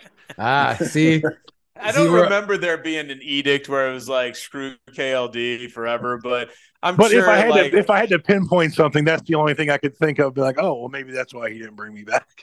and I, and He I prob- remember. Go go ahead, go. Well, I was just gonna say he was probably just upset about the uh, you know it's like when um I always think like so when WCW was still around and I was in the WW office and like people would get uh like legitimately would get offers from WCW, whether it was some guy in magazine or some guy in home video, some they would get an offer and they would go to somebody and they would go to their boss and be like, Hey man, can you just match this? I want to stay here. And uh if people did that in the new media department with like Shane McMahon, Shane would that if you even take an offer like that to them and sort of spit in their face and in, in their mind, you are dead to them. Like, bye, you're fired, get out. And that's why I sort of, I mean, I, I don't remember him saying anything like never, never book him. But like when you ended up leaving, uh, that was probably like painful for him for a while because you know look I, major in my opinion taken back now like overall it was probably his biggest failure in business so um like he doesn't necessarily like talk about it obviously and and as far as like someone like you who was a prospect that didn't really necessarily fall in love with it and want to be here the rest of your life i guess uh, I could see him being like, yeah, well, he doesn't need to be a part of this, you know. So I that makes sense. No, absolutely. That makes a lot of sense. I get Yeah, that. and I, and I th- that's what I was going to talk about because I do remember actually me being, I mean, no bullshit, me me being somewhat hot at you for that comment, be, um, or it was something else. Maybe like you you did the Letterman thing when you came out on your first indie date or something like that, and I remember being like, "Come on, man!" Like Yeah, I remember Yeah, that li- stuff. I like, I like, or something like that, and I'm like, what, like, I, I- and then I, I just didn't know where it would like was stemming from. You know what I mean? And Mhm. it's like, so in in my perspective, It was never anything negative on my end, man. I mean, the Letterman stuff was fun to me. And if I did it, it was never a dig. uh, it was just a, a, fun part of my career that, if anything, it's a, a, part of my career that I wanted to take with me away from the NWL. See, you know, I, like it was it was a fun thing for me. It was never ever meant to be a dig at anything you guys were doing or anything I did with NWL. It was like I said, it was a good part that I wanted to take with me. So. I mean, obviously, I didn't I didn't stay too hot at you because I booked you for Journey Pro for God's sake. So, I, and and and I remember actually when I when I booked you for Journey and like it was had been the first time we had seen each other in quite a quite a minute. And mm-hmm. you know, I think we were just like, dude, whatever. Like it's it's uh, you know, every like you said, everything happens for a reason. And I was just, I I think you tagged with Dan the dad that night. You guys got over super good. That was a lot of fun, man. Yeah, four corner tag match. We had a lot of fun, man. We were, yeah, yeah, yeah, And I remember being like, I'm like, all right, you know, let's let's just, you know, whatever my and it wasn't even major heat, whatever minor heat we might have had or I had towards you, and you were oblivious to. I was like, forget it, man. We're, you know, we're moving on with Journey. But um, so going back to you know your time in the end uh in in the NWL, what, what were some of the matches that stood out to you that like you like even like loved working or maybe I mean, you don't have to bury anybody, but maybe some of the maybe some of the lower points of, of wrestling in the NWL. What were some of your fondest memories? Um, I don't think I had any low ones to be honest. I mean, obviously there were some matches where that was another thing too. At that point in my career, I wanted to be cooking. Like I wanted to be wrestling five star matches every night of the week. And you know, when you're when you're wrestling TV programs, that's not something you can always do. Mm-hmm. Um, so if I had to say, you know, there was a quote unquote low point, uh, looking back, it's fine, but at the time, you know, I get upset when you know I get to go out there and wrestle, you know, some you know slow paced five minute match. But I also had some of my favorite matches in my career at the NWL. Um, anytime anybody asked me about, you know, what are some of the favorite matches you ever had, uh, Matt Fitchett, my, uh, you know, I went over 20, I think it was over 20 minutes with Matt. I remember that match. I remember and, that match, uh, actually. In, in, the semifinals for the, yeah, for the St. Louis title. Yeah. And, man, like I go back and I still watch that stuff. I'm like, man, you know, it was just so much fun. Like, it's just that feeling that sticks with you when you have a match like that. It just that was that was one of my favorite matches I've ever had. And then I had another one with Dak Draper in Kansas City. I think it was actually just like a throwaway Comic Con show match. It was. But oh, we God, went out there the Comic Con show. but we went out there and we tore it up, man. We had a lot of fun and. uh you know, there's there's certain wrestlers you get in there with and you just have chemistry with, and Dak Draper is definitely one of them. And yeah, that match we had at the Comic Con, I had a blast, man. It was oh a night God. off in a good way. It was it wasn't like we took a night off, but it was a night off in the sense of, wow, man, you know, this we didn't really have to try hard for this at all, man. So yeah, those Comic-Con two matches really stick out the Comic Con is still waiting for their paycheck to get paid for us being a part of that booth. But oh, uh, but in in Major's defense, uh, they were supposed to have a freaking ring out there to where we could have a match. Instead, they put us in Municipal Auditorium across the street. Yeah. Like right. nothing yeah. else was in there, and I'm like, what the hell is this? And like, uh, yeah. So you said it was a throwaway match. It sort of was from the standpoint of like most of the fans are like over in Comic Con being like, "Where's the NWL guys going? They're across the street in the dark." But yeah, it was. I, I from what remember, I recall, though, it was a decent crowd, though. No, yeah, it was. Yeah, it was. It was when they finally filed in over there. Right. It was like it was just like a it was like a satellite building just for this, and I just I don't know. Right. It, just, it wasn't exactly what they had advertised when I think he signed on the dotted line. I remember. Gotcha. I remember that Matt or that whole day. Major was cantankerous to say the least at certain points in our in our uh, company.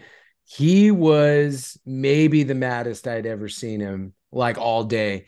So much so to the point he said something to me that night. I can't remember what it was. Super insulting. So like, like so insulting that I was like, I what what am I doing? Like I I should I I I literally thought about quitting that night. I think I might I might have talked to you Goff or somebody else. I was just like, I what the I I can't do this. Like this guy is I mean, but he was so hot about the whole Comic Con thing that he took it out on me apparently. So, well, I mean, if you would see the price that they were charging to do that stuff at Comic Con, it was it was incredibly high. I mean, oh, I'm so sure. of course he wasn't exactly happy with the setup or anything, so it wasn't it wasn't worth it. But um, you you talk about the you.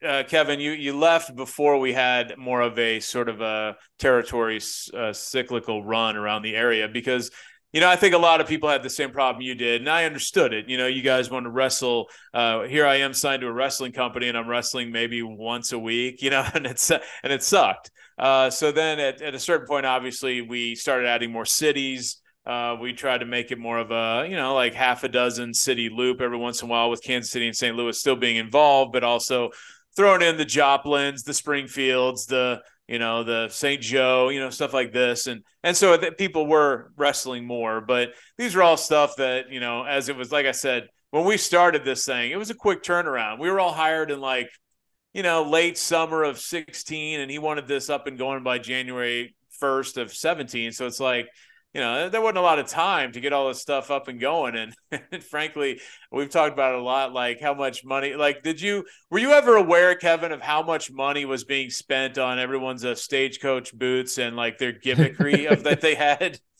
Oh yeah, I've heard some numbers and I've been blown away more than one more than one occasion for sure. Holy God! I, the one I remember is Jack Foster. Of course, was Jake Durden. He was he was assigned sort of like a uh, you know a Unabomber guy, you know, what's his name? Ted Kaczynski was that his name? Yeah, yeah. Ted Kaczynski style guy who was like writing his manifesto in his like cabin in the middle of the woods. So he would dress like obviously like cargo pants with uh you know, a red and black checkered, yeah, cut off sleeve shirt and all this stuff. But anyway, he wanted Major wanted him to have a typewriter, and he wanted a manual typewriter, one that you would see in the you know the 1940s or 50s. And I just remember the girl in the office go calling this theatrical stage company and hey, we need a typewriter. Yeah, we can get one of those. And like she's like, how much would that be? They were like, oh, no more than like seven, eight hundred dollars. And I'm like, dude, you can go to freaking Goodwill and buy one for like two bucks.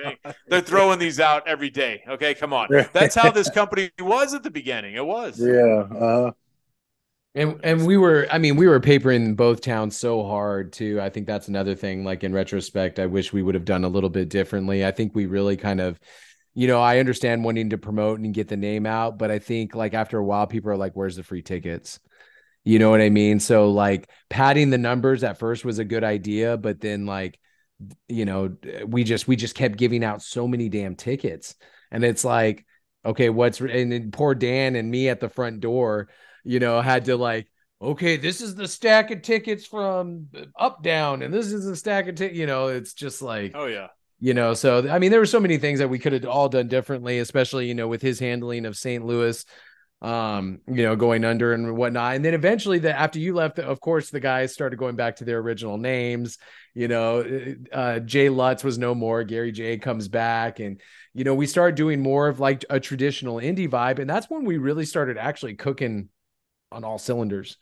Like, yeah, I'm really kind of sad I didn't get to be more of a part of that. I know, um, I can't remember if it was Matt Jackson or, or you, Chris, that had reached out to me there towards the end, but mm-hmm. somebody got a hold of me and we had the whole program playing with Dak Draper. I showed up in Kansas City, surprised everybody, attacked uh, Dak from yeah. behind. That was what we. That's what Chris was trying to remember. Okay, yeah, yeah, yeah. We had, uh, yeah, and then we had the one match at uh, is Turner Hall. Is that the name of the building? Yeah, Turner Rec Center. Yeah, Turner Rec that's Center. Right. Yeah, we had the one match at Turner Rec Center, and then we were supposed to have a another match in the feud at the TPC. And then that that week that the match was supposed to happen is when everything folded. Dude, and closing.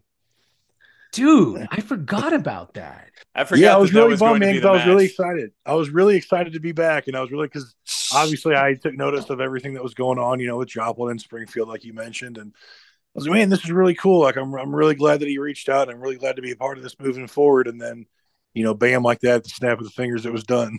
I I can't. I totally forgot about that program, and I now I'm remembering. I'm like, oh my god, that's right. You were coming back into the fold. I completely forgot about that. That's crazy. Anyways, yeah. Um, yeah.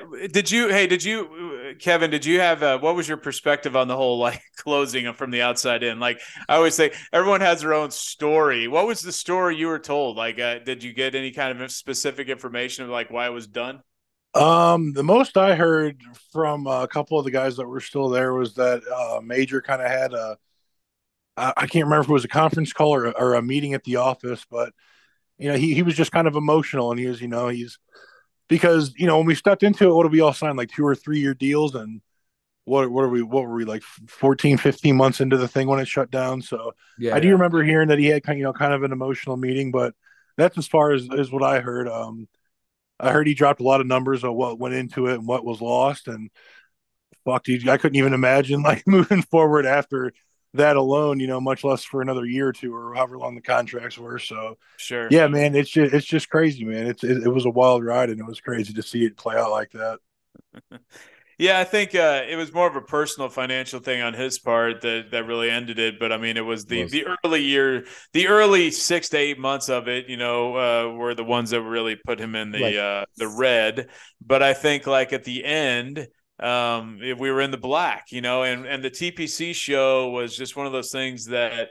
Uh, and what you know, whether we ended up having one show or not was sort of irrelevant. It was going to close, uh, but having the TPC as I'll never forget when you know he was looking for other ideas and I was just like, why don't we make our own venue? I mean, all these other places had it, you know, everyone has their own place. Here we have, uh, you know, he's paying so much money for a downtown uh, office plus the TPC. So, um, you know, uh, so Robbie Messerly can have a gym. So, you know, I ended up, uh, we ended up like moving to the TPC and that's where we did everything out of there. So, uh, it was, it was, uh, it would have been a very cool venue. It would have been, uh, it had that damn, Except for the bathrooms. The damn pole too. There was a pole in the middle of the damn. Oh, that pole, yeah, yeah, that would have been. and it was going to have to be, and, and it was going to have to be somehow put in the the you know built into the ring area somehow. It was going to have to be flowered up to be part of a you know something you could jump off of higher just because it was so in the way. But yes, the bathrooms. I don't know if you.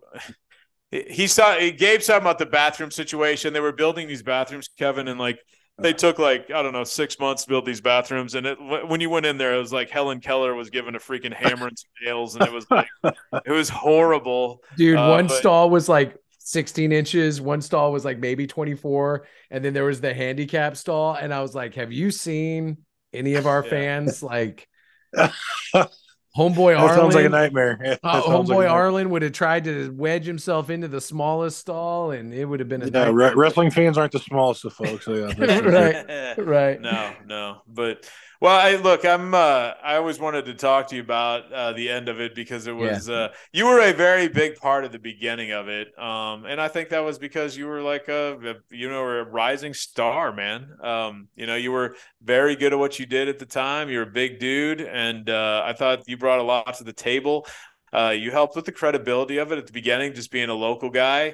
Uh, but I will say, Kevin, and I say this to Gabe all the time, like that that first you know the core group of guys we had there full time like uh looking back i would put those dudes against anyone in any company. I mean we had it all. We had uh we had some diversity but we also had like diversity as far as experience. You know we had some Right. you know sam had been to nxt um you know then you had some guys like the regals and you were sort of you know climbing up and getting some spots here and there. Maverick was a, a big jack dude. You know durden was a great you know cerebral guy So good. um, you know, there was, uh, you know, Thor. it, it was I, Thor, uh, you know, Mike Outlaw, Blaine Yeah. Meeks. I mean, Yeah. all at the time, they were all guys that were legitimate dudes, and especially in the Midwest, but maybe even more so. And I just think, you know, when I look back, it was a real special group of dudes. I agree, man. Uh, we were definitely a talented group of dudes, and most of all, we were hungry. You know, we we wanted to make this happen, and like you said, I would I would have put our locker room up against a lot of locker rooms at the time because, yeah, we we were talented and we were hungry, man, and that's that's all there is to it. Yeah.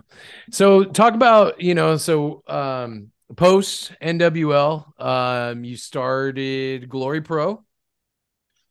Uh, yeah, I kind of joined in uh, what was going on. Um, a bunch Okay. of the guys that I trained with, and then my trainer Michael Elgin included, started Glory Pro while I was gone. And uh, yeah, I think my first show there was in July of 2017, and it was definitely a warm reception, man. It was it was definitely the welcome home I was I was looking for. Uh, I think we had 600 people in the in the fairgrounds. It was a big show. We had Cody Rhodes, uh, uh Dijak was there. Uh, yeah, it, it was just an absolutely loaded show. And I mean, I've done nights in Canada, you know, where I've done you know five, six, seven hundred dollars in merch, you know, on on a Wednesday night. But that that day was the highest I've ever done in my merch sales, and I'll just never forget. Uh, all the fans I met that day, all the T-shirts sold, and just the reaction of the crowd when I walked through that curtain, man. It was moments like that are what wrestling careers are. That's what it's all about, man. Like shit like that's the stuff that's going to stick with me forever. So, Yeah. While while it was sad, you know, the way the NWL ended the way it did, uh, there wasn't a better way I could have started it than than that show uh, in July. And then when and you you you've go ahead. moved on to so so you go from Glory Pro and now you do now d- Wrestle Max. I mean, you've become like a promoter wrestler guy. Like, what's the like? You got to admit, like promoting indie wrestling is uh, sort of a pain in the ass, right? I mean, It's I a we huge all three have done the it. Yeah, it's the worst.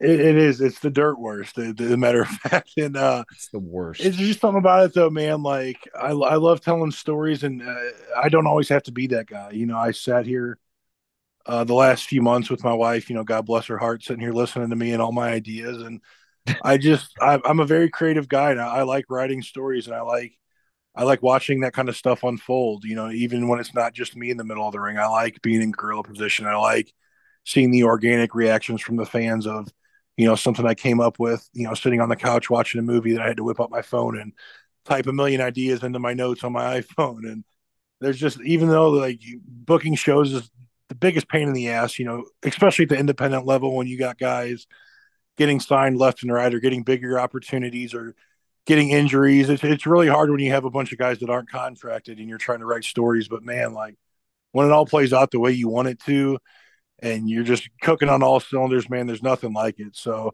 while it's definitely a pain in the ass trying to pull everything together, uh, trying to get travel situated and all that, I I truly believe there's there's no other feeling like it, man. Outside from wrestling itself, just as a promoter and as a booker, it's just it's an incredible feeling, man. And it kicks my ass, but I'll, I'll do it until the wheels fall off.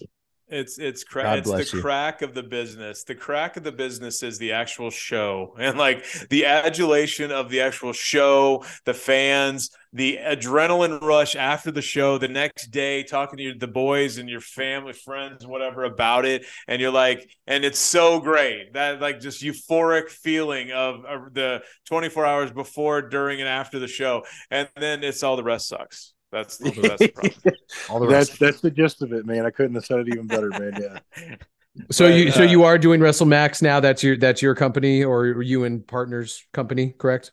Yeah, no, absolutely. I started Okay. WrestleMax. Um, actually, so there was a point in time I- where I took a, I took a breather from wrestling, um, not by choice. I got injured again. Um, it was I've had I had a really wild wild last few years, man. I, I know I haven't seen you in a while, but uh, you know, I had uh, my father passed away at the end of 2018, and I remember that. I was really excited to, to bounce back in in 2019. Um, one month in, I, I tear my bicep, so I have to get surgery at the end of January 2019. Uh, I get really excited to come back at the end of 2019, and you know the COVID. pandemic hits. Yeah, well, the, the world's shutting down. So sorry. I'm actually I was actually in England. You know, I'll keep that story short, but I was actually in England when the world shut down, and wow. that was a huge pain in the ass trying to get home from that. Oh my gosh. Um, and so the world opens back up, and you know they're starting to do you know some kind of you know social distancing shows, and um, I ended up tearing ligaments in my other elbow, and I'm out again for another four or five months. So I kind of just wanted to take a mental break, and I told Dan and the Glory Pro guys like you know I just everything weighing up on me up to that point was it was just too much, and I just didn't want anything to do with wrestling at that point. I felt like I was overlooked in certain situations, and not only was I getting overlooked, but there was actually TV um, opportunities I had booked prior to getting injured that I was getting taken away from me. So it was just a whole a whole whirlwind of mess. I was just I just told them I wanted to take a breather, and you know once I once I started bouncing back from that is when I started Russell WrestleMax with a few of my buddies, and we you know we did a couple shows around here, but Missouri is just such a pain in the ass to run in, man. uh, you you guys know how it is, but we don't have to go into that, but it's a Oh, huge yeah. pain in the ass. But luckily, I think the last show we ran was August of last year, and we're finally bouncing back this week. Friday, we have one in Columbia, Illinois, and when I say I'm glad that we waited until we found the perfect spot, I can't stress that enough. This building's beautiful. It's perfect. Exactly what we want to do. High ceilings, wide room. We got like 150 inch screens on each side of the room. And I, That's I'm really excited that we waited this long for the perfect building because I think we finally found it. Where can folks get tickets for if they're in the St. Louis area? Where can folks get tickets to WrestleMax? Uh, you can get tickets at uh, wmstl.ticketleap.com. Uh, that's where we have all our tickets for all our events. Awesome. That's cool, man. I, I look forward to uh, seeing more of your uh, of your company. It's uh, look, I Strider does Central States here now. You're doing that. Um, you know, Jackson's Jackson's still doing anarchy. Still doing anarchy. It's like it's like God bless all of you. Uh, you know, like yeah, I will say, Kevin, you say till the wheels fall off, and maybe you'll do it till you die. I will say, uh, after I stopped promoting indie wrestling, and I think Gabe was like this too. It was like uh, for the first like I don't know three to six months, I was really bummed out because you know you mm-hmm. everything on your damn social media is like all your wrestling crap. You see everyone else doing it. You're like the kid that's left out of uh, the party now, and like you just can't. But then everything after that has been great. So uh, so after the after you actually lose the addiction uh, and you have to like get it out of your system completely and you go to rehab, then like it's totally fine back to normal and great.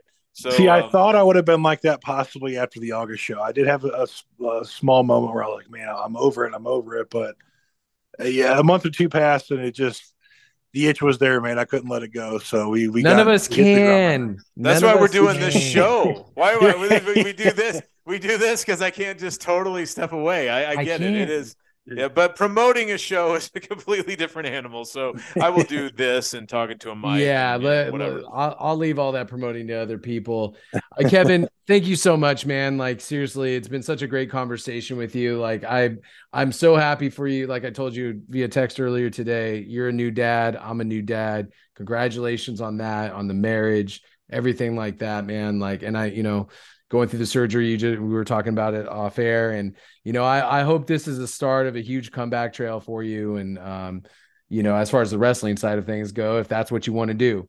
Um, but I, I really appreciate the time, man. I really do.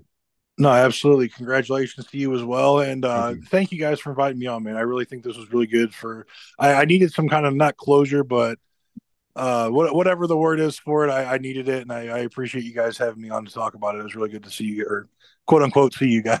yeah, yeah, yeah. same here because I, you know, I always I don't think uh, I don't think we ever really talked much about NWL after you yeah. left, you know. And it was yeah. uh, it was sort of a weird. Um, it was sort of like a breakup, but not really. It was. I don't know how to explain it. It, it was, uh, you know, it was like a breakup where I don't really hate your guts, but I really uh, we just then never decided to never talk about it again.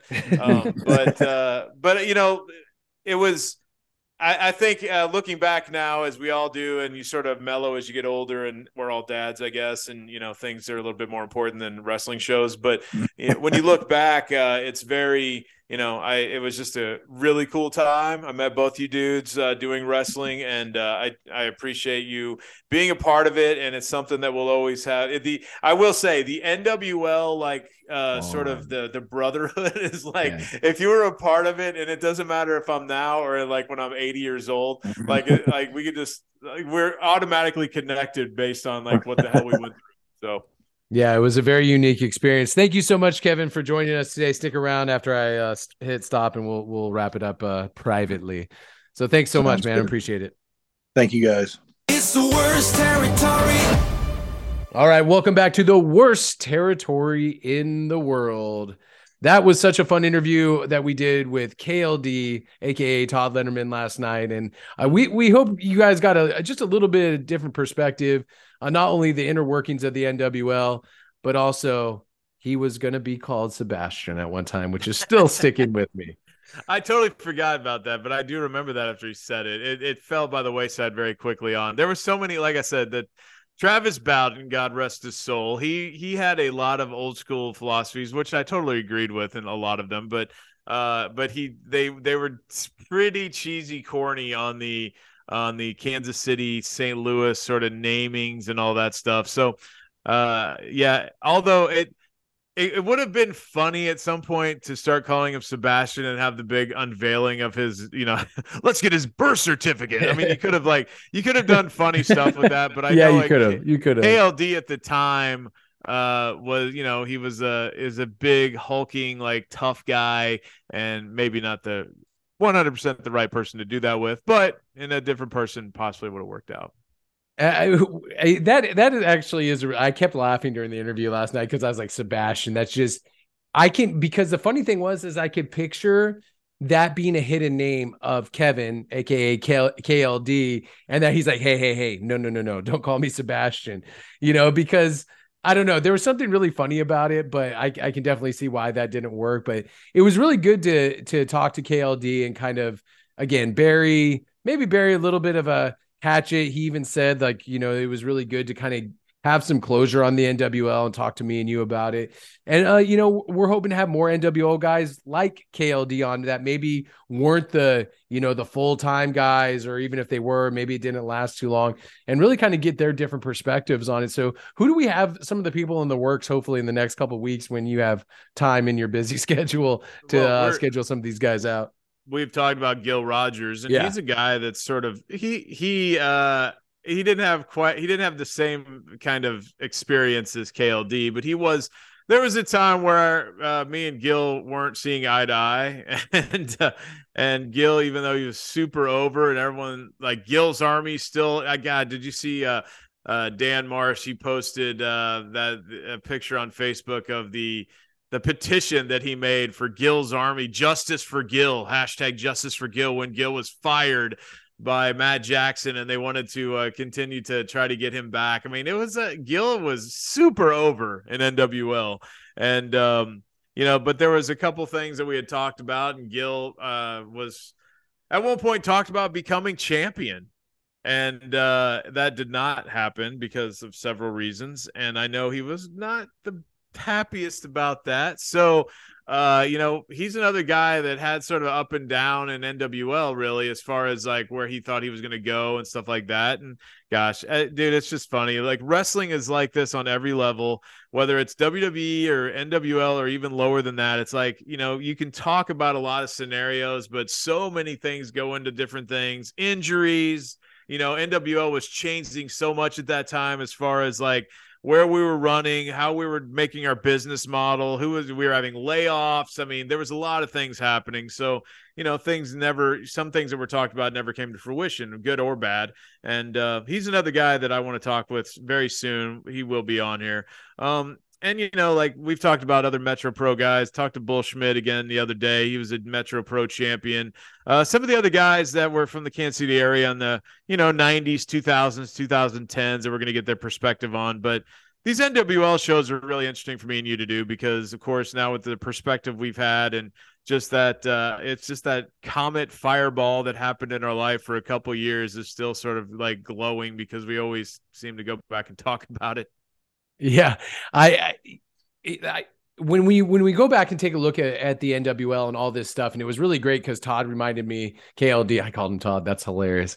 Uh, KLD reminded me of some of these like little nuances of things I didn't remember because you know we were such a part of the day to day life of everything involved in the company. And even you just talking about the Gil Rogers petition, I totally remember that. And I totally remember talking to like thinking about ideas for television about how we could when Gil gets kicked out, how he was going to like maybe run around the building or something, you know, just like all these ideas that we had.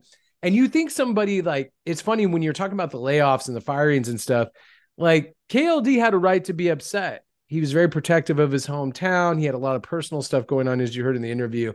Gil Rogers had a right to be upset because he thought he was so over and all this kind of stuff. But the people that were most upset about the company or leaving the company were the guys that weren't even on TV. And if they were, it was for such a hiccup and it ruined friendships because of these firings and because of of things that like companies do when you're a startup company. So like the guys that more had the right to be pissed off like aren't that pissed off in retrospect, but the guys that don't have a right are still mad and still holding grudges to this day and like creating fake uh Twitter accounts. Well, that's because they're losers. I mean, that's they're just they just if you if you the guys that you're talking about, and I won't name names, but uh, I think most people in the know will know. But uh, they're just basically people that are angry all the time. It wasn't just NWL, so uh, you know, there's a lot of people that uh, just don't see any positive in in the life, and they try to don't make ever you know if you the lemon lemonade situation is never in their philosophy so yeah um i mean i can look, understand being upset when you first get fired right chris? If you guys would have fired me i would have been upset because i was but I, like it would have taken me 0.2 seconds to say i got a chance to make a full-time living in wrestling. I'm good. Like it's it's okay you know everything is is okay but these yeah, it's just it's there's a sense what, of delusion that needs to happen if you're right. A wrestler uh, to a degree, and then sometimes it's self preservation. You know, I've I've talked about this a lot.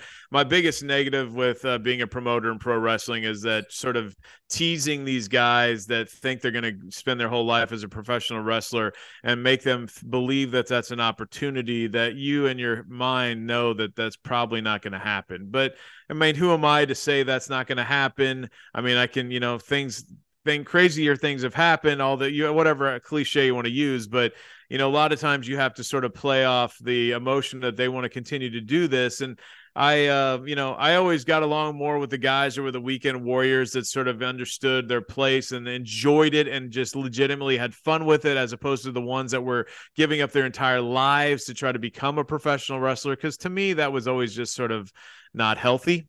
So um you know i i think you're right. I mean you don't have the perspective of understanding appreciation of what you had, Gabe, but with a job like that, if you think that it's just a small stepping stone to your like, you know, rock like ascension ascension in the pro wrestling world. So um, and then, you know, 20 years later, you hope that they could look back and be like, you know what, that actually wasn't that bad. But some people will never have that, I guess.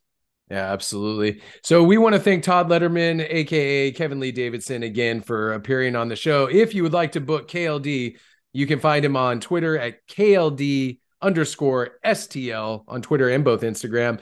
Or if you want to book him for your independent wrestling event, you can go to book KLD STL at outlook.com. So thank you so much uh, to KLD for uh, you know stirring up some really fun memories and having a fun conversation with us.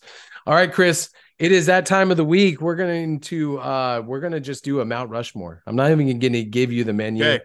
We're just going to do a Mount Rushmore. So today's Mount Rushmore is top four ECW guys. Oh man.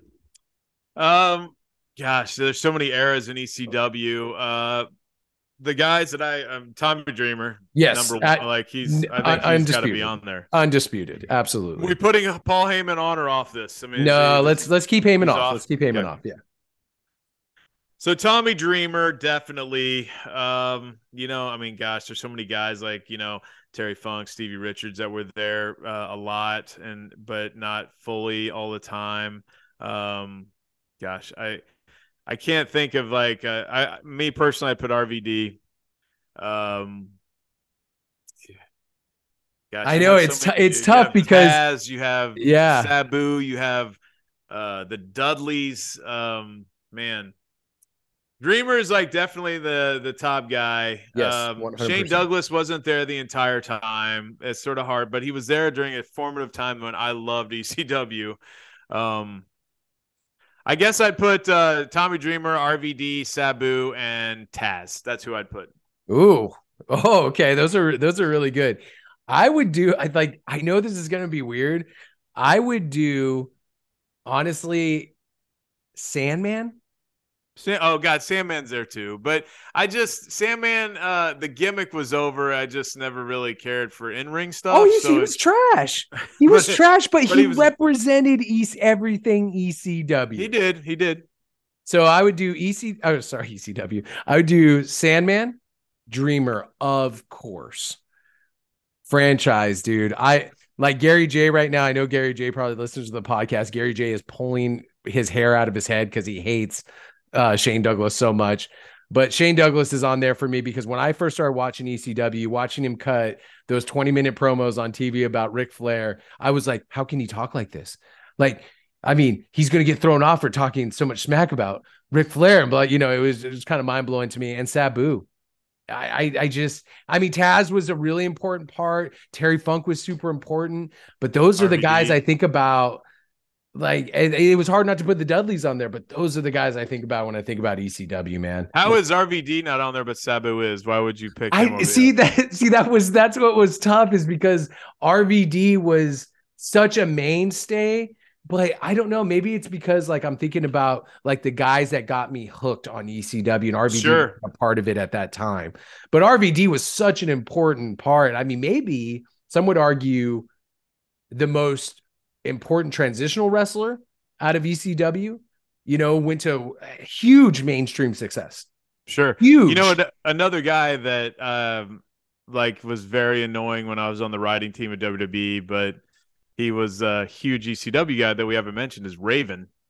Oh And- man, see, And he's but and he and he he left for a while, came back, left again. Um yeah, God, I you mean, know- how I got the job at NWL was telling Travis Baisden that I thought the most important wrestling angle I'd ever seen was uh, Tommy Dreamer and Raven. Dreamer Raven, yeah, it's a huge one. I loved, I was obsessed with their angle. I like, and it lasted for years, years and years and years and years, like interwoven throughout. Even when, uh, wasn't it uh, Dreamer i- introduced Raven into the TNA Hall of Fame and he got DDT'd by like Raven, and it's like, of course, of course, it's still, you know, kind of a thing. And I, was- I was convinced there was this clip. I don't know if you remember this. Um, ECW had the best music ever in any TV show. It was all my kind of music, rock and roll, grunge, whatever you want to call it. Well, And it was all uh copywritten copywritten stuff that they couldn't get away with now, but yes. Yeah. Um, there was this there was this clip I remember seeing of ECW in Fort Lauderdale, Florida. And you see these, you know, it's all these wrestlers partying in this nightclub, and you see Tommy Dreamer, and he looks kind of drunk at this bar, and then Raven jumps him in the bar, like a legitimate bar, and they start scrapping in the bar. And the way they were fighting, I was like, they really hate each other. I was like, it's 100% they really hate each other. Like, I was completely convinced that these guys, I knew they weren't childhood friends because I was friends of uh, or a fan a fan of Scotty the Body, Scotty Flamingo. So I knew that wasn't true, but I was like these guys really hate each other because they're fighting in a nightclub and nobody does that. So No, I love those angles like that, man. They don't do stuff like that anymore. Probably more viability reasons and stuff. But they when they would do stuff on the streets, ECW is great about that. They would just like, you know, I hear Bruce talk about it some on his podcast. But the, when when they would do that guerrilla videotaping, where Yeah. they would just go on eh, New Jack, you know, New Jack on the subway cutting a promo or something, and they had no right to be there. They were just taking a little high eight camera there and probably recording. so on that. good. I love that kind of stuff, and that's what made ECW so gritty and awesome. Is that they they did stuff that was only about you know uh, it, it was it was lower than WWE. It was a little higher than what I could do as an indie guy, but like um you know, but that was what made it cool and gritty and fun. Um, I mean, even I their camera angles. You remember how they they were the first ones to start doing the whole like off center, kind of zoom in, zoom out, like yeah, extreme quote unquote like camera angles, and it worked. Everything they did seemed to like just work. You know, The only thing I would disagree with you on is the is Shane Douglas. I mean, like he, he's he was a big part there. He cut the big promo when he obviously started ECW and threw the title down. All yes, that, that's it. That's all you need to say. that's a big one. That is a big one. But he his in his prime when he looked like a mini like Triple H there when he was jacked and with Francine and all that. He was hurt the entire damn time, dude. Like Yeah. he was he was never he was cutting he was on commentary cutting promos with his cast on for like seemingly three years. So I just yeah, that was the only problem I had with that. No, I and I totally agree. And like, dude, have you speaking of that that era? Remember when Ravishing Rick Rude came in? Oh yeah. Did you see that clip? I saw it like a year ago, and it, I was like, "Oh my god!" Where he takes Francine off the apron. Uh I- so he don't- takes Fran. So Francine's getting ready to interfere in a match. He pulls her off the apron, flips her upside down like a tombstone, and is um um burying his face in her nether regions and really and going banana on it. And I was So just that- like, oh that my was the era that that was that that was before he went to back to DX as the bodyguard. Yes. That was like Yes. right before that. Yeah, Yeah. and he was he was a commentator there for a while. He did Yes. color and was Yeah. yeah, he was and he was wearing a hood for a while. And then he got got out and he was tormenting Shane Douglas and all that kind of stuff. But it was, I was like, wow, I like how she didn't press charges on, like you know what I mean. But I mean that was the era, and I it, it, like literally shocked me. I was like, oh my god, like that's a that's assault, brother. You know, like yeah, no, I get that. Um yeah, that's interesting. I I've not I haven't seen that and it sounds sort of par for the course what I've heard about him, but um Woo. But yeah, look, there you can make an argument for a lot of guys, and at some point we need to do like a mid card one too, like sort of a middle of the road guys in ECW that Yeah. you sort of like, sort of the guilty pleasures of ECW. That would be a good one because you know, of course, uh, the time the uh, Tracy Smothers of the world like that, that Dude. kind of stuff would be like obviously mid low card, but it, it didn't matter. They, I popped every time him and and I, if I saw another like FBI versus like Axl Rotten and uh, you know Balls Mahoney match like that, those I think that took that was on every card or or like uh the BWO. Like, Yeah. they were in they were in the same matches for like two years. Yes. Just- but I mean, think about Super Crazy and Tajiri. oh god, they were together for a long time. You know what I mean? Like those were those were amazing matches. But, anyways, yeah, that was that was fun to uh, travel down memory lane of old ECW. Chris, I think we're gonna wrap it up for this week. We got a bunch of great interviews, hopefully coming in the next couple weeks. Um, both of us have been very busy, so we appreciate you guys sticking with us here on the worst territory in the world. Don't forget to like and subscribe if you're watching us on YouTube. Um, also, don't forget to give us a five star rating on iTunes or wherever you are getting or listening to this podcast. That really helps out, helps us out, and gets us to uh, more and more people. Don't forget also to follow us on our Facebook page and uh, do all that kind of good stuff. Also, if you're looking for a house in the Kansas City metro area, you can always hit me up. I am a realtor licensed in both Kansas and Missouri.